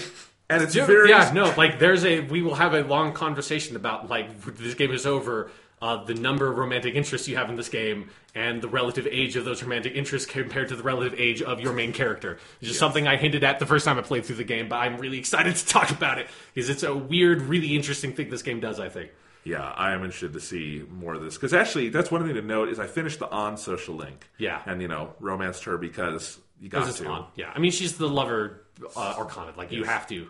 Yeah, and the game is more overtly sexual um, with Yeah, its romances than yeah. the others. Because the others, like, you can kind of read into it what you want, but they do mostly seem like kind of innocent high school romances. This is like you and An do it, you know. Yeah, at, at level which 10. like I think specifically for the An social link feels like it's actually like how that story is supposed to culminate in a lot of ways because so much of that story is about her like sort of like kind of accepting and growing into that side of who she is like like alongside her modeling career. Yeah. Yeah. It's interesting. So we'll have a lot to break down there. Let's talk about some story stuff. Okay. And the two palaces and keep this relatively focused so we can end soonish. Um, but okay, so the third story arc is Yes. mostly Makoto's story. Yeah. But this is also the, the, the mark here is Kaneshiro, Yes. who is the Yakuza of the game. Yes, he's he's the mafia boss. Tec- Yes. Technically, I don't think he's technically yakuza. He's not? Okay. No, because they never use the word yakuza to describe him in the Japanese version. Yeah, I was curious when they said mafia in this. I'm like, is that a translation choice? Is that No, that's okay. mafia boss is just how, how Okay. he's called. Then that's actually a question I have about Yeah. Kaneshiro. Is what's his voice like in Japanese? Um, it's very sort of snively. It's Okay. it's and, and I don't know what they do when he transforms into the fly thing at the end of the dungeon, but in uh, Japanese he raps. So I don't know. It's like They it's do a, not do that. yeah, like because you like they looked like from the English text they kind of did a little bit of that, but they didn't go the full the full nine yards they did in the Japanese version. Yeah, no, I was kind of surprised just how snively he is in English too. That's a very like he's a little bitch, you know. Sure, he's an yeah. asshole. Yeah, yeah. He, he although he does it in Japanese because he he talks in a very like thuggish like yakuza kind of way. Like he has a snively quality to his voice, but like how he talks is very tough guy. Yeah, and they don't really replicate that in English Yeah. as much. Um, I was a little like I thought that voice in English could have been more forceful, but whatever. It's it's fine. I mean, he's he's kind of the least interesting I think of the marks so far, but Yeah. by intention. Yeah, like it's very much he like is in the background so they can focus more on Makoto because he and Makoto don't really have much of a relationship together, but they have been building up Makoto before this point in the way they did not with An and Yusuke. Exactly, and I lo- I love the third story arc because I think Makoto, other than Morgana, to me so far is the best character in this game, hands down. And maybe You've only bet, met Futaba, so Yeah, there's no, a lot. There's a lot of room to grow. Here. Futaba's fantastic, but Makoto is just one of those fucking standout characters. Yeah, she's really good. She's fantastic, and her story is so interesting because we talked about this a little bit last week, but they seed her throughout the first two arcs of the game, and really heavily near the end of the second one, where she's, if you look around, she's constantly following you. She's being harassed by the principal. That's actually an interesting thing about this game is that. Persona 4 pretty much never broke POV from Yeah. the main character. Persona 3 does it very occasionally late in the game. Persona 5 constantly breaks POV. Yeah. To yeah, show you like it will cut to Makoto and Sae in particular a lot. Yeah. yeah, her older sister Sae. Yeah, and once you see the connections, it doesn't feel as jarring. Yeah. But early on, you're like, oh, they don't usually Yeah. do this. Or you also have the one director dude that ev- like every once in a while you cut to in his like Skyrise office and he says like slowly more and more menacing things until you realize okay yeah no this dude's definitely evil like Yeah, he's yeah. definitely up to something bad at this point. exactly. But anyway, so you have these scenes. You know the kind of pressure Mako- Makoto is under. It's, I know it's Makoto. They keep saying Makoto. What did you do, dub team? You're so good at this, and you dropped the From ball what, on like, 'cause. I've actually been looking around a little bit at like some of the criticisms and stuff, and from what I understand, I haven't been able to directly verify this, but a lot of people are talking online like the like Atlus Japan actually like specifically requested in the dubbing process that is how those names are supposed to be pronounced. Which I have no idea why. It makes absolutely no sense why that would be the case. I and again, I don't know 100% for the, if that is true, but that is what people are saying. Honestly, that would make. I mean, it doesn't make sense, but it makes sense because Yeah. Japanese companies do weird things, and you can tell the actors are straining on it. It does not sound natural, and these are professionals; they know how to say the names. Yeah, because like a lot of the, the like all like basically all the voice actors in English have worked in anime and stuff like that before, so Yeah. are familiar with having to read Japanese names. And the weirdest thing is the names that aren't mispronounced, you know, and Right. like some of them are fine. Like Futaba, I think they draw out the A a little too much, but that's a really tough name to say. Sure, yeah. Like because you, you would really say like Futaba, but that's like Futaba. it's it's weird, you know. Like you can't really say that in English the same Yeah. way. So that's fine. But yeah, Makoto, it's like no, it's not the name. That's not the name. Or like sometimes there will be an elongated vowel, like in Niijima. And they won't do it. They'll say Niijima. It's like no, it's Niijima. Yeah, like you you even went to the trouble in the like text of the game to put both of the i's there, Yeah. where usually that wouldn't happen, and yet they I guess they don't pronounce it. yeah, it's bizarre. But anyway, Makoto, you know, she's under all this pressure, and she and this also comes at a turning point where the Phantom Thieves are trying to figure out, well, what do we do next? You know, they're Yeah. very lost, and she decides, I'm going to kill three or four birds with one stone, and you guys have to prove you are just to me by taking down like the biggest criminal in town. Yeah. You know, and this also helps Makoto because she's the student council president, and Kaneshiro is preying on all these kids. Uh, financially, maybe sexually, we don't know. Yeah. and anyway, so there's that. I would not be surprised with this Probably. game. They did not directly imply it, but sure. Uh, and then this is also the part where we meet Akechi, a character from Death Note. Not literally, but pretty much a character from Death Note, Yeah. who is a boy detective. Who not a boy detective in the way Naoto was a boy detective, in that he is actually a boy. Yeah. But um, he is a, and also doesn't seem to be that as good an a, a detective as Sure, Naoto yeah. Shirogane. But But we've anyway- only just been introduced to Akechi, so there- there's more for him to. There's room for him to grow. Sure. I mean, he's been around in the game for a while. He hasn't been that big a character yet. Yeah, yeah, they definitely like sort of seed him on early and like sort of pick Yeah. him up here and there because you get that that justice social link with him that Yeah. advances in like it's the most erratic social link you could possibly find in one of these games. Nice. So anyway, Akechi is kind of harassing the Phantom Thieves on his, Yeah. his show and stuff. And so Makoto, you can tell she's having this crisis of faith. She chooses to resolve it in this way. You decide to invade Kaneshiro's palace. Turns out to be a bank in the sky. That's pretty cool. And then uh, Makoto becomes part of the team and has a bitchin' fucking motorcycle persona. Maybe the best persona this franchise has ever had. Like that. Mm, yeah. That moment when she like even though you've like if you've seen like I think it was like the second trailer where you see her for the first time you see that scene in that trailer and even like knowing that that's what her persona was going to be when you get there in the game and you see that scene it's so fucking cool such a great scene. And I think I think Makoto is maybe the best extended character introduction in any Persona game of a character outside of like the core team. Right. You know? Because like and there's a lot of good ones, you know. In in Persona 3 you got Aigis, and in Persona 4 you have all the other people like Kanji Yeah. and Rise and all that. like Naoto has a pretty good one because Naoto's seeded on kind of early Yes, and, and Naoto I think would be like a runner up for me, but Makoto's story arc of how long it takes to develop, the way they tie it into where the Phantom Thieves are and what they need to do, and with Kaneshiro, and that she just gets to this point, and it, it is, you know, visualized in that scene where she gets her motorcycle persona.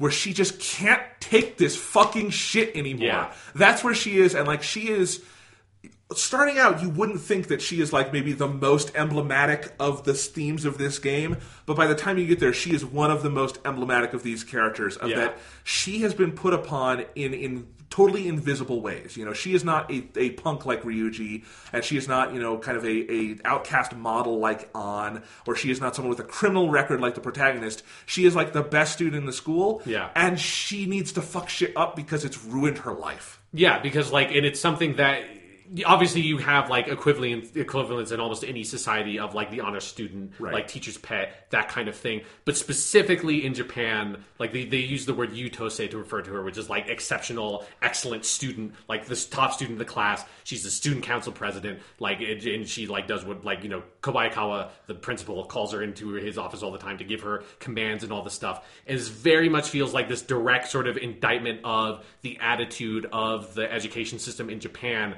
that is so intense that puts so much pressure on students to like work to like like study incredibly hard at school to like go to cram school like during the evening. So it's like a like like you know makoto almost certainly would be attending two schools basically at the same time to like prepare her because she's also a senior at high school like she's about to graduate so she's preparing for entrance exams next year like which are in japan incredibly intense and like if you fuck up and like don't get into the school you want to get into like that could very real like realistically ruin every almost like employment opportunity you have for the future that has been set out for you. And like she is so like in that track in her life like set onto those rails that like when she gets to that point where like everything her sister the principal like the students like her grades like the school society everything is just like piling on top of her and never like giving her room to try to be anything that she wants to be and express herself in any way. And she's always having to give herself to everything that like when that cracks and she's like fuck this shit. It is so powerful. It's so impactful. And is like it's you know i love the really aggressive persona awakenings in this game but like this is the best one of those to me where it's just like because it's been building up for so long and you're just like yes like just like let it go, rip the mask off, and like blood spews We out. didn't talk about that. That that's how they do it. Is you literally have to rip. When I saw that for the first time with Yeah. the protagonist, I like gasped because that is intense. Yes, you like the mask, like that. Their like iconic mask that like sort of puts their costume together is grafted literally onto the skin of their face, and they have to rip it off with like blood spewing out, and then their persona bursts forth. And I love all the persona voices are really good of them, like talking about like, oh, what have you been doing all this time? Now you must finally awaken to your justice and set me free. And just like boom, and then she's on a fucking motorcycle, and she's like this dope biker lady who also knows aikido, so she can just beat the shit out of people. It's so good. It's so good. And then, you know, from there, she throws herself into the mission of the Phantom Thieves with more gusto than pretty much anyone else Yeah, on the team. she and she becomes like the strategist because she is like it's one of the things I love about her character is that because she was like the number one student at school, like she is actually wicked fucking smart. Right. And so there's something really fun about that is because it also puts into context how your group up till now, like Morgana has gotten by a lot on like instinct and sort of knowing some stuff about the supernatural world, but you haven't had someone that has like the larger sort of like perspective to like push people forward and like strategize things. And so you get her and all of a sudden your group and it's one of the things I love about this game is that for each subsequent character introduction, you keep on getting the sense of like how much more powerful the Phantom Thieves are now that you have Makoto on your team who knows her shit. and knowing that we're headed, we talked a lot last week about the framing device, knowing Yeah. we are headed to that point where the Phantom Thieves are going to get so big an entire SWAT team is going to come take you down, you see every step on that path, you know? Yeah. And it feels meaningful. Now, if Makoto had a velvet room, it would definitely be a prison. Also, Yeah. like the protagonist, you know? And uh, yeah, it's just so satisfying. I think the whole relationship with her sister, Sae, who you also start getting to know better on the uh, like future side of this game. Yeah, because this is around where her social link opens up. Someone explain the chronology of that to me. That you can have a social link in the future that will help you in the past. I don't get that. D- Dude, it's Philemon. It's like it's the grand web of time and of life. You are nothing, and yet you hold infinite potential. Like, what is a little bit of like Arcana bursting through like the time portal? Who are you to like put your nose up at you? That like you go to sleep and wake up in a like psychological prison of your own mind, attended by a man in a large nose and two eye patched cyclopean twins that that also are like kind of dominatrixes. Yes, it's it's weird.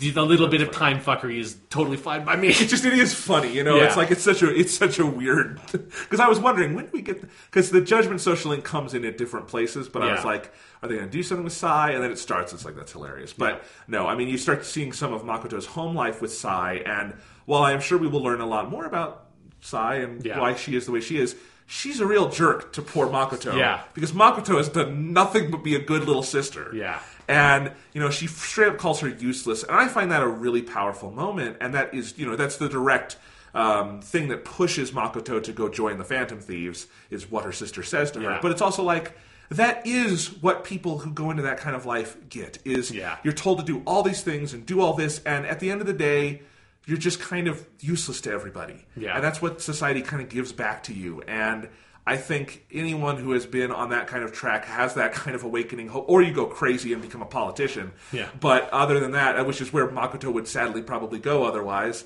and no she has that awakening and you're right it is just so satisfying and it drives that third arc so hard and I also always want Makoto on my team and almost never take her off. Yeah, no, because also I like her ability set is nice because she's a like nice middle Yep. character that like you know the Frei spells are nice. They they do some good like they have some like kind of extra abilities against enemies that have some uh, like status effects on them. That's pretty nice. And then she has a healing spell and she has a melee attack Yep. and she has energy shower or whatever. Once she has that cures certain uh, status ailments, she's just like a really nice all around character. She's really powerful. It's also like it highlights because this is at the part where you have uh like a number of different uh, characters that like way more like two more than you can have in your party at one time, and it's one thing that's like one of the biggest, most significant improvements that Persona Five has is just that your teammates level up as you like go through, even if they are not in the battle with you.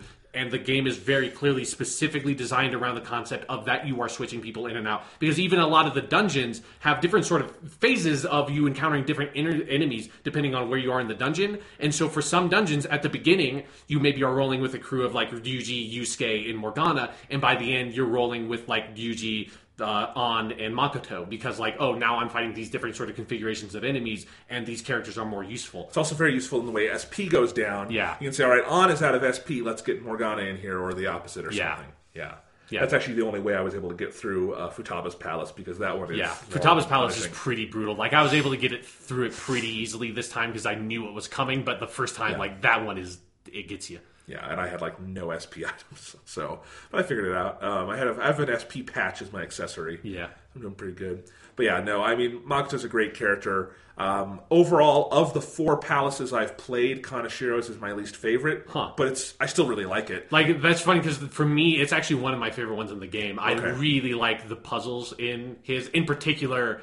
I like like my favorite section of any of the palaces. I think is the lock room at the end, It's where you have to do the algebra and like move like, and it's just like that moment where you're going down the elevator and you see it, and it's like that's fucking awesome. Like the end of this dungeon is a gigantic lock. Like that's such a good idea of like a visualization, and you like working your Yeah. way through it in those rooms. And with the algebra things Yeah, you get, yeah, with the algebra, and then by the time you get to the end, it's like okay, fuck. is like okay, P equals I equals two, and like L is like like because at first like I they're very it. simple, and by the time you get to the end, like you like looking at it, it's like okay, yeah, because you just go through your inventory and like try to keep in mind every single one of these. It's no, and let me be clear. It's phenomenal. Yeah. I just found the other three personally even more phenomenal. They're all phenomenal. Yeah. Like it's amazing that I'm halfway through the game, four major palaces. They're all home runs. Yeah, they're all really good. Yeah, and I think some of it is just like um aesthetically I found the bank slightly less interesting, but still beautiful and I love the way they do it and the lock room once you get there is so great. Yeah, I like all the stuff with like the security cameras. Yes. Like I think there's something fun about like you like you make your way through something and then you break it and so like all the security cameras break. So if you ever go through that hallway again you're fine. Yeah. there's something about like that puzzle design of the dungeon that i really love. And it also like you know now that we're you know at four of these that we can talk about on the podcast like it, it you can highlight now how different every single palace feels from one another. Oh, like yeah. they are all structured so differently. Where like some of them you know like one of the things that's really cool about the bank one is that there are only like four safe rooms in that whole dungeon because of how circular the design is it keeps on racketing back in on itself you keep on in almost like a dark souls-esque manner you keep on finding new shortcuts that lead back to an older safe room that then you can save in to go back out Yeah, It's exactly. It's really cool No, it's really cool. I love that one. Um, you know, there's something that like the museum just kind of tickled the art, like Yeah. the the art major in me, and Sure, I love yeah. that. But you know, they're all they're all great. The bank one is great, and I, I love the way Kaneshiro's ends, where you know you, you you you break him, you steal his heart and everything, and then you know he's gone to the police, and you're kind of waiting to hear. I, like, I actually like that because you know he's off confessing. Yeah. you just haven't seen it yet. Um, but I love all that. I mean. Yeah, that palace is great. I really love the music, and I love the music in all the palaces. That Yeah. one has a really good song. is one of the the biggest strengths of the Persona 5 soundtrack over the other Persona soundtracks is I think across the board it tends to have better dungeon music. Yes. Like a lot of the dungeon music is really good. And yeah, in particular the the bank one, particularly the first bank theme is really catchy. It's so great. Like my favorite dungeon palace music so far is uh, Futaba's palace, the, Yeah, the pyramid. really but they're all like the, the the the castle, the museum, the bank, the pyramid. All four of them, just Yeah. out, outstanding, outstanding. Like there's there's no piece of music in this game that is not batting a thousand. It's Yeah. so good. But yeah, anything else to say about that story arc? Uh no, I think that yeah, that's Yeah, and I love you know once Makoto joins, it's just such a joy, and then it's like the the game very easily could I think coast on how well it's doing at that basic format and could go with another sh- shitty adult for you to target Yeah. and all that stuff. But instead, you get to that flash forward with Sae, and she's like.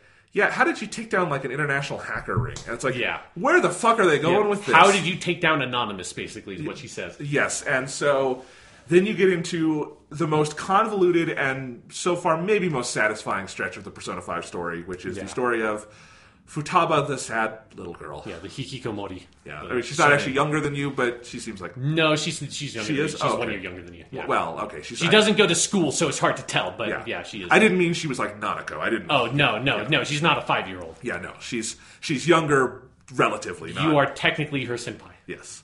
But anyway, um, man, what a story that I actually just wrapped this up today because I did the palace really early and I had a lot to play through. Mm-hmm. Yeah. Uh, and I'm still in that week where everyone is going to hang out with Futaba, which is Yeah, awesome. so you haven't really been introduced to her fully yet because like you haven't like you've saved her and everything, but like you still don't know how she's going to fit into the team yet. Not fully. I mean, I know Yeah. she's going to be your support. Well, yeah, but I mean like in terms yeah. of like the narrative dynamics because Right. her character is so reserved Yep. still that like yeah. But I'm getting a sense of it, and I think she's a great character. But either way, the story around that, I mean, it's so convoluted. Where basically MedJed, the the the hacker organization, decides they have it out for the Phantom Thieves, Yeah. and at a certain point, they are going to basically bring down Japan economically through hacking. Yeah. And you have to defeat them, and it's like, well, fuck. And at the same time, a person, a mysterious person named Alibaba starts texting the protagonist Yeah. and says, I know you're the Phantom Thieves. They're, they're listening in on you, and it's like, I want you to steal someone's heart, basically. That's such a great moment that like time you're just like randomly in class and you think like, oh, Yuji texted me or something, and then it's like this weird face on your screen. You're like, I'm Alibaba, and you're like, what the fuck? it's almost like they did everything else up to that point of the texting in class for that moment. Yeah. Because it's such a great moment. And eventually you find out Alibaba wants you to steal the heart of a girl named Futaba Sakura. Yeah. And don't know why, but if you do that, Alibaba will help you take down Medjed. You realize Sakura is the name of your guardian, Yeah, Sojiro. Sojiro. And you're like, okay. And you go ask him, and eventually you realize Futaba is his daughter who stays in his room and might be abused in some way. Yeah. Even though Sojiro at this point seems like a pretty decent dude. So you're like, that doesn't seem right. And throughout all of this, uh, you see these little cutaways to the person you will eventually find out is Futaba. And then the team realizes, wait, Alibaba must be Futaba, otherwise this whole because they also Futaba or Alibaba gives you a calling card to give to Futaba. Yeah. And like they must be the same person. And you're trying to think, okay, why would someone want to have their heart stolen? And I think it is such a brilliant twist on the Persona 5 like you know uh, framework up to this Yeah. point of like you're not stealing a bad person's heart you're not stealing someone's heart unknowingly someone is in such pain that they are asked they have figured out what you guys do and are asking you to steal their heart and then the story that extends from there of what happened to Futaba and her mother and where Sojiro fits into all of this out fucking standing Yeah, yeah. It's it's one of my favorite parts of the whole game for sure. Like Yeah. it's it's like because and I always am so amazed whenever like Persona games are able to do that in the middle where it's like all of a sudden here's this like huge twist on the structure of like the characters you've met up to this point or like how you're playing the game. And here like this is one of the most significant ones of like you like it, and it's a interesting sort of dynamic because you're so used to the sort of like building rogues gallery and like that of like going in and like finding some asshole and and changing their heart. And you think at the beginning of this section that that's probably what it's going to be because like you don't know who is running this hacker ring but you know that oh that's probably how it's going to culminate you're going to find some dude who thinks he's like you know on top of the world and is all high and mighty because he has these hacking skills and that like they like all the world is their oyster because they have these abilities and then you'll like find out who they are and change their heart and all that stuff and instead you find out no like this is this girl who's sad and alone and afraid that also represents this other kind of like with uh, all the other characters a like archetype that exists in Japanese society and in Japanese media of like a certain kind of person that is harmed by society in specific ways. And this is like the shut-in or in, in Japanese you call it hikikomori which is a whole phenomenon that's been going on for decades in Japan of people literally like locking themselves up in the room and like cutting themselves off from society entirely. And so she is that and like you she wants you to go fix her. And having to do that and like and uncovering that like through her dungeon of like what her past is, what she thinks her past is, and what maybe actually happened, and like figuring all that out is such a fascinating part of the story. And you know, it would be such a shame if the game didn't do something like this at some point because Yeah. as I said last week, what these palaces are are these like journeys of empathy. Yeah. Of like you getting to a point where you kind of see this villain, whoever they are, face to face for what they truly are. And sometimes that is disgusting, sometimes it's pathetic. In this case, what it is is you're going on a journey of empathy for someone who is good and who truly needs it. You know? And it's not you know, there is a boss battle at the end, and it's actually a really cool one in this Yeah. case. But that's not what's important. It's about piecing together kind of the mystery of this girl and what can we do to help her. And that's what matters. And I think it's just it's a real standout of the game so far for me is this whole story and the palace encompassing it because the pyramid palace in the middle of the desert that is my favorite palace. Yeah, it's really the good. music is amazing. It gives me a really heavy Sonic Adventure 2 vibe. Yeah. And I say that in the best way possible because those desert areas in Sonic Adventure 2 are really evocative, I think. Yeah. And like musically, aesthetically, it reminds me of that. I think the palace is so creative in that really it's just one corridor you're going up. The whole the thing's got just a couple of save rooms. Yeah. It really only needs like the one, and but they give you extras just for fun. Yeah. And um, you just have to get up there, but you have to keep going off these side corridors to basically redirect these lights. It is maybe the longest continuous like light mirror puzzle in video game history. Yes. Like it's not that complicated a one, but it is like technically that is what it is, and it's like but it's like six hours long. Yeah, it is, and like it took. I did it all in one day in the game, but it Yeah. took me a couple of sittings in real life to play through it. But man, I I dug it. It's so great, and like even the intro stuff where you like you have to go into the little town. I love that. That's- it's such a it's just a smart thing of again like it's like you have this very specific formula in mind of you go into the palace like you probably get kicked out at first and then you find like the secret route to go in and all that stuff and here having to go off to this whole other town like off to the side and do this weird little thing of like trapping that dude in the the like alleyway or whatever is so cool of just like taking something you were expecting of the process of entering a dungeon and kind of turning it on its head a little bit. And just like the idea of there being this whole other, like it's tiny, but there's a whole other area of the palace that is like completely disconnected from Yep. the main area. It's just a cool sort of like psychological element because you've never had that, you know, like Persona 4 never had that. You never had something in Persona 4 where you like went into the dungeon, but like, oh wait, no, like actually, like before you can go into Naoto's secret base, like there's a missile silo over there that you have to go and infiltrate to get like the key code or something. to go play Metal Gear Solid. Yeah, exactly. Like it's just a cool concept that you normally. It actually because partially because I played through Ocarina of Time so recently, but it kind of reminds me of in Ocarina of Time. There are a lot of dungeons like the Water Temple, for instance, where you have to go through the ice cavern first Yeah. to get the ice boots to then go to the the Water Temple, and it's kind of got that aspect of like it's not just one contained area. It's like this small journey you have to take. It's something actually uh, the, the Zelda, the classic Zelda games do really well. Is all those like different paths you have to take to get to the actual dungeon is often a puzzle room in and of itself. Yeah, you get that here with this, and it's great. And then the overall just aesthetic of the desert and tying into both her mental state, but the Ali- Alibaba name and stuff Yeah. like that, and all of that. It's it's just it's such an interesting thing. You get that great animated cutscene of them driving through the desert Yeah. which was in all the trailers. Which, by the way, I think we're now officially past the point where any footage is in the trailers because I think the trailers just go up to the desert stuff. Almost like like Okay. any nothing that's like really overt main story stuff. Like there are Yeah. some images I can think of like one in particular from the trailers that we have. There's that one character who has Yeah, an yeah, yeah, Anyway, yeah. but other than that, like I know the desert. I was waiting for a desert palace because that was in all the trailers. Yeah. Um, but anyway, no. Uh, yeah, I loved this palace, and the story progression through the palace is so delicate and precise in its pacing. Where basically the story you learn is her mother seemingly committed suicide.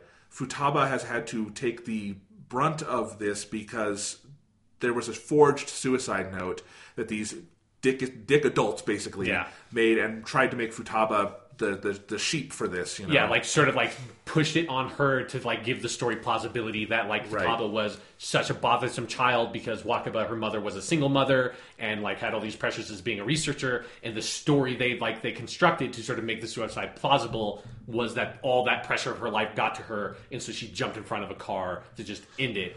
And you know they, they sort of like psychologically abused Futaba to sort of convince her Yeah. that that was true to make the story sound convincing overall. And so Futaba is basically this, you know, genius, this really smart person who clearly feels very deeply about Yeah. these things and has become this shut in since then, and your heart just breaks every step of the way. And I think this palace, even more than the and all of them do a great job at it, but this palace, in terms of you know visually literalizing and actualizing what's going on with the Yeah. character, this palace does it best, especially because of those puzzle murals you have to Yeah, do. where you're like literally reconstructing her memory through Yes. like resorting these like sliding puzzles. but also turning her memory into like these you know hieroglyphs where like it's not really clear what happened and they are like this archaeological thing because her mind is pretty broken at this point. and again this is persona 5 does not pull its punches this girl has been deeply abused but not in the typical way we think of that Yeah, and not like not in an obvious way, but like it's clearly his like and not by the people who life. love her either. Yeah. You know, like that's the other thing is what happens to Sojiro over the course of this story, and how that character is is revealed. Like, Yeah. because it's not just that he's not a dick; he's a really good guy, Yeah. and he's tried so hard, and you realize why he is the way he is with the protagonist at the beginning. Both because I think he has high standards, but also because it's gonna be. I think he's doing this for genuinely altruistic reasons. Yeah. but he can't. He can't open himself up like that Yeah. and just seeing like what he's been through of he really has tried to be the best person he can be the best father he can be in this scenario and to have to live through that i mean you're basically healing two people at once with this Yeah, yeah. and there's a moment at the end where all right you, you know you, you do the palace and all that and then you wait like three weeks for futaba to sleep Yeah. and i'll admit that is one of the it's funny but it's also like that's one of the ones where it's like i would think there'd be a little more urgency about figuring this out but Yeah, whatever but no, I mean Sojiro tells you that just happens every Yeah. once in a while, which is a really funny It scene is. where everyone's like, "We're gonna have to tell him." He's like, "Ah, she's doing this again, huh?" But uh, the the first time Persona Five brought a tear to my eye Yeah. was at the end of that win. It's it's so simple, but all that happens is you are sitting having a coffee with Sojiro, and Futaba walks in. Yeah. and she doesn't walk in dramatically. It's not like anything big happens. She just walks in and sits down to have a coffee, and the fact that she is able to do that, and like the look on Sojiro's face, and realizing what this means to him, and what this you know means to her, even though she's not going to admit it right now. Yeah. That is an immensely powerful moment. Yeah, yeah, Just the fact that she can get out of her room and come to her, you know, dad's coffee shop, it means the world. Like you, you feel like what the Phantom Thieves did in that moment more powerfully than kind of anything else in the game. So yeah, far. yeah. I agree. And it's it's when like a couple of weeks ago on the podcast, I talked about when I was, I was walking around outside and like listening to the Persona Five soundtrack, and like a song hit me really hard in a way I wasn't expecting. I had to like sit down for a second.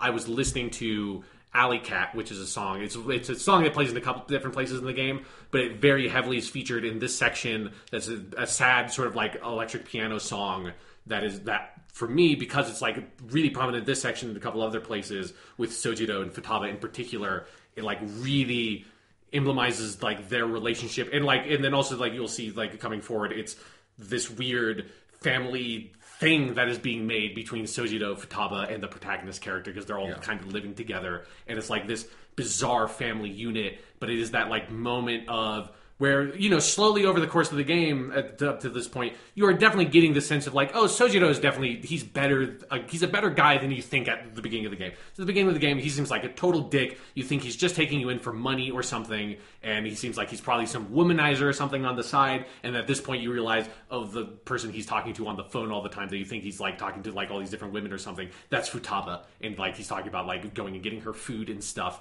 and it's like that moment of realization of like, oh, this guy I thought was kind of a dick, or like, was like maybe like a complete asshole, but at least probably kind of a dick and like a really cold person that I've been slowly warming up to over the course of like. It's one of the things about the social link design of the game that I think is smart and how they like. You have to really work to advance Sojiro's social link because he does not Still haven't gone beyond like level three because Yeah, it's hard. like it's hard. Like you have to really commit to spending time with him if you want to get to know him better because that's the kind of guy he is. And it's only until this moment where you like have this opportunity through Futaba to really deepen that relationship. And here's like one thing that like because you're past this point, you're not going to know this, but in Sojiro's fo- social link, once you get to rank four, you cannot advance him past that point until you clear Futaba's palace because oh, then I haven't been wasting time. yeah, Good. not really. Yeah, so it's like one of the things that's digital about that design. And then past that point, it actually gets easier because like that's how his social link is designed. Is you have this opportunity to now get to know him and become a kind of this weird family with him. It's like that process and that this like inflection point of this story is so powerful. And like it's like when I thought about when like the song just sort of like brought all these memories of like the scene here mm-hmm. where he tears up after she walks into the cafe for like just half a second. Like it's so powerful because you know this dude is such a hard ass about all this stuff. Like he he's puts on such a like tough exterior but deep down like this is a guy who took in this woman who was his coworker that he probably was in love with in, in some way but never had a relationship with and he took in her daughter into his home who was like her psychologically traumatized daughter who can't even like basically go out of her room and still function in society and he took her in and took care of her and has been trying to find some way to take care of her. And he has a line in this game where he basically says I think the translation is basically like how do you fix psychological wounds but like in, in Japanese it's like like how do wounds of the heart heal and like he like tears up when he says that it's like such a hard thing to take you know The- I gave the answer. I don't know. Yeah, me too. Because I don't know how. There is no answer to that, right? Yeah. I mean, this game. This is when I realized if I can identify one unifying theme of Persona Five, you know, like if the unifying theme of Persona Yeah. Three is death, the unifying theme of Persona Five to me, and the word I keep coming back to, is empathy. It is a Mm-hmm. game about what disconnects people is your is our inability to not just be able to understand each other but to want to take that step and of course it's set in tokyo because it's even harder when you're in a setting like that that there's so many people and that just distances all of us from them more and more and more you know and the world would be better on every level if people took the time to look past whatever that exterior is and think about someone deeper down. And that is the role the phantom thieves are really taking in the world is through taking their heart kind of forcing these acts of empathy but also realizing like if we want to make the world the way we want to see it then we have to live that through people. We have to be able to look at a sojiro who was kind of a dick to us at first and realize well why was he that way what made him that way what happened here and realize this is this is a good dude Yeah. you know miss kawakami she seems mean to you at first but you do her socialing and it's like no she's a good woman who wants Yeah. to do good in the world who's a great teacher yeah, who's a great teacher. And like all these steps, like every story in the game kind of keeps coming back to those points. Even when people are sort of irredeemable, that doesn't mean empathy isn't possible. Yeah. And I think it's it's a really powerful thing and it's it's another one of those things where persona kind of reaches for some of the biggest questions you can ask as a human and then explores them in this beautiful beautiful way. yeah Yeah. Persona 5, man. Persona 5 it's it's a hell of a game fucking game. Yeah. Uh, so who knows how much we will be able to play for next week? Yeah, Um, I'm hoping we can keep a pace and like may, I don't. It's it's hard to know if we'll be able to make through two solid dungeons, but that would be a good chunk. Like knowing where the game goes. Although it's going to be interesting seeing how we start splitting up the discussions from this point because you know we're getting closer to getting all the party members. And if you've played another any other Persona game, you know once you have all the party members, the story starts moving into a new sort of phase. So Right. I mean, I will have more time to play this game this week than I have last. Like last week, I just didn't even have a lot of time to play it. But we'll uh, we'll see. Yeah, it's so great. I'm so happy to be talking about it. Yeah. This game is is something else. It's really remarkable. Yeah, and this was one of my. This is I, I, I say this is one of my favorite stretches of the game. I mean, the truth is like all that every part of the game is my favorite stretch of the game. It's a remarkably consistent game. yeah, and but it is something where I it's all the Persona games are like this, but I think Persona Five even more than the others. It does each step, each sort of like episode, each phase feels so distinct and powerful and unique from one another to the point of like you know you have the Futaba section that is also the summer section of the game that feels so different from everything else. And that's I think why I like every time we're talking about this, I'm talking about like, oh yeah, this is like one of my favorite parts of the game. I think I've said that about every single thing we've talked about so far No, because they are all my favorite part because they are all different enough to stand on their own. But you're right. I mean, I, I might I've played half the game, and it does feel to me like I've watched 50 episodes of anime or something that had you know distinct arcs, you know, but very well like but better done than most anime. Frankly, is able to do Yeah. that with long running stories. So, goddamn, this game is so great. And uh, just every time I look up from our timeline here and I see your Persona Shrine, and I'm reminded of just how great the art is, I just want to go play more. Yeah. Yeah. Well, we will play more. We will come back next week. We will talk about Persona 5. We will talk about Doctor Who Season 10, Episode 2. We will talk about other things. Hopefully, there's less news. I don't know. Who knows? Maybe hope- there'll be 500 movie trailers. Hopefully, Trump hasn't nuked anybody. Well, let's not keep our hopes t- too high, Jonathan. Let's keep our expectations realistic. Someone needs to change that dude's heart. We'll we'll get there eventually, but first, I think we all need to go to the beach.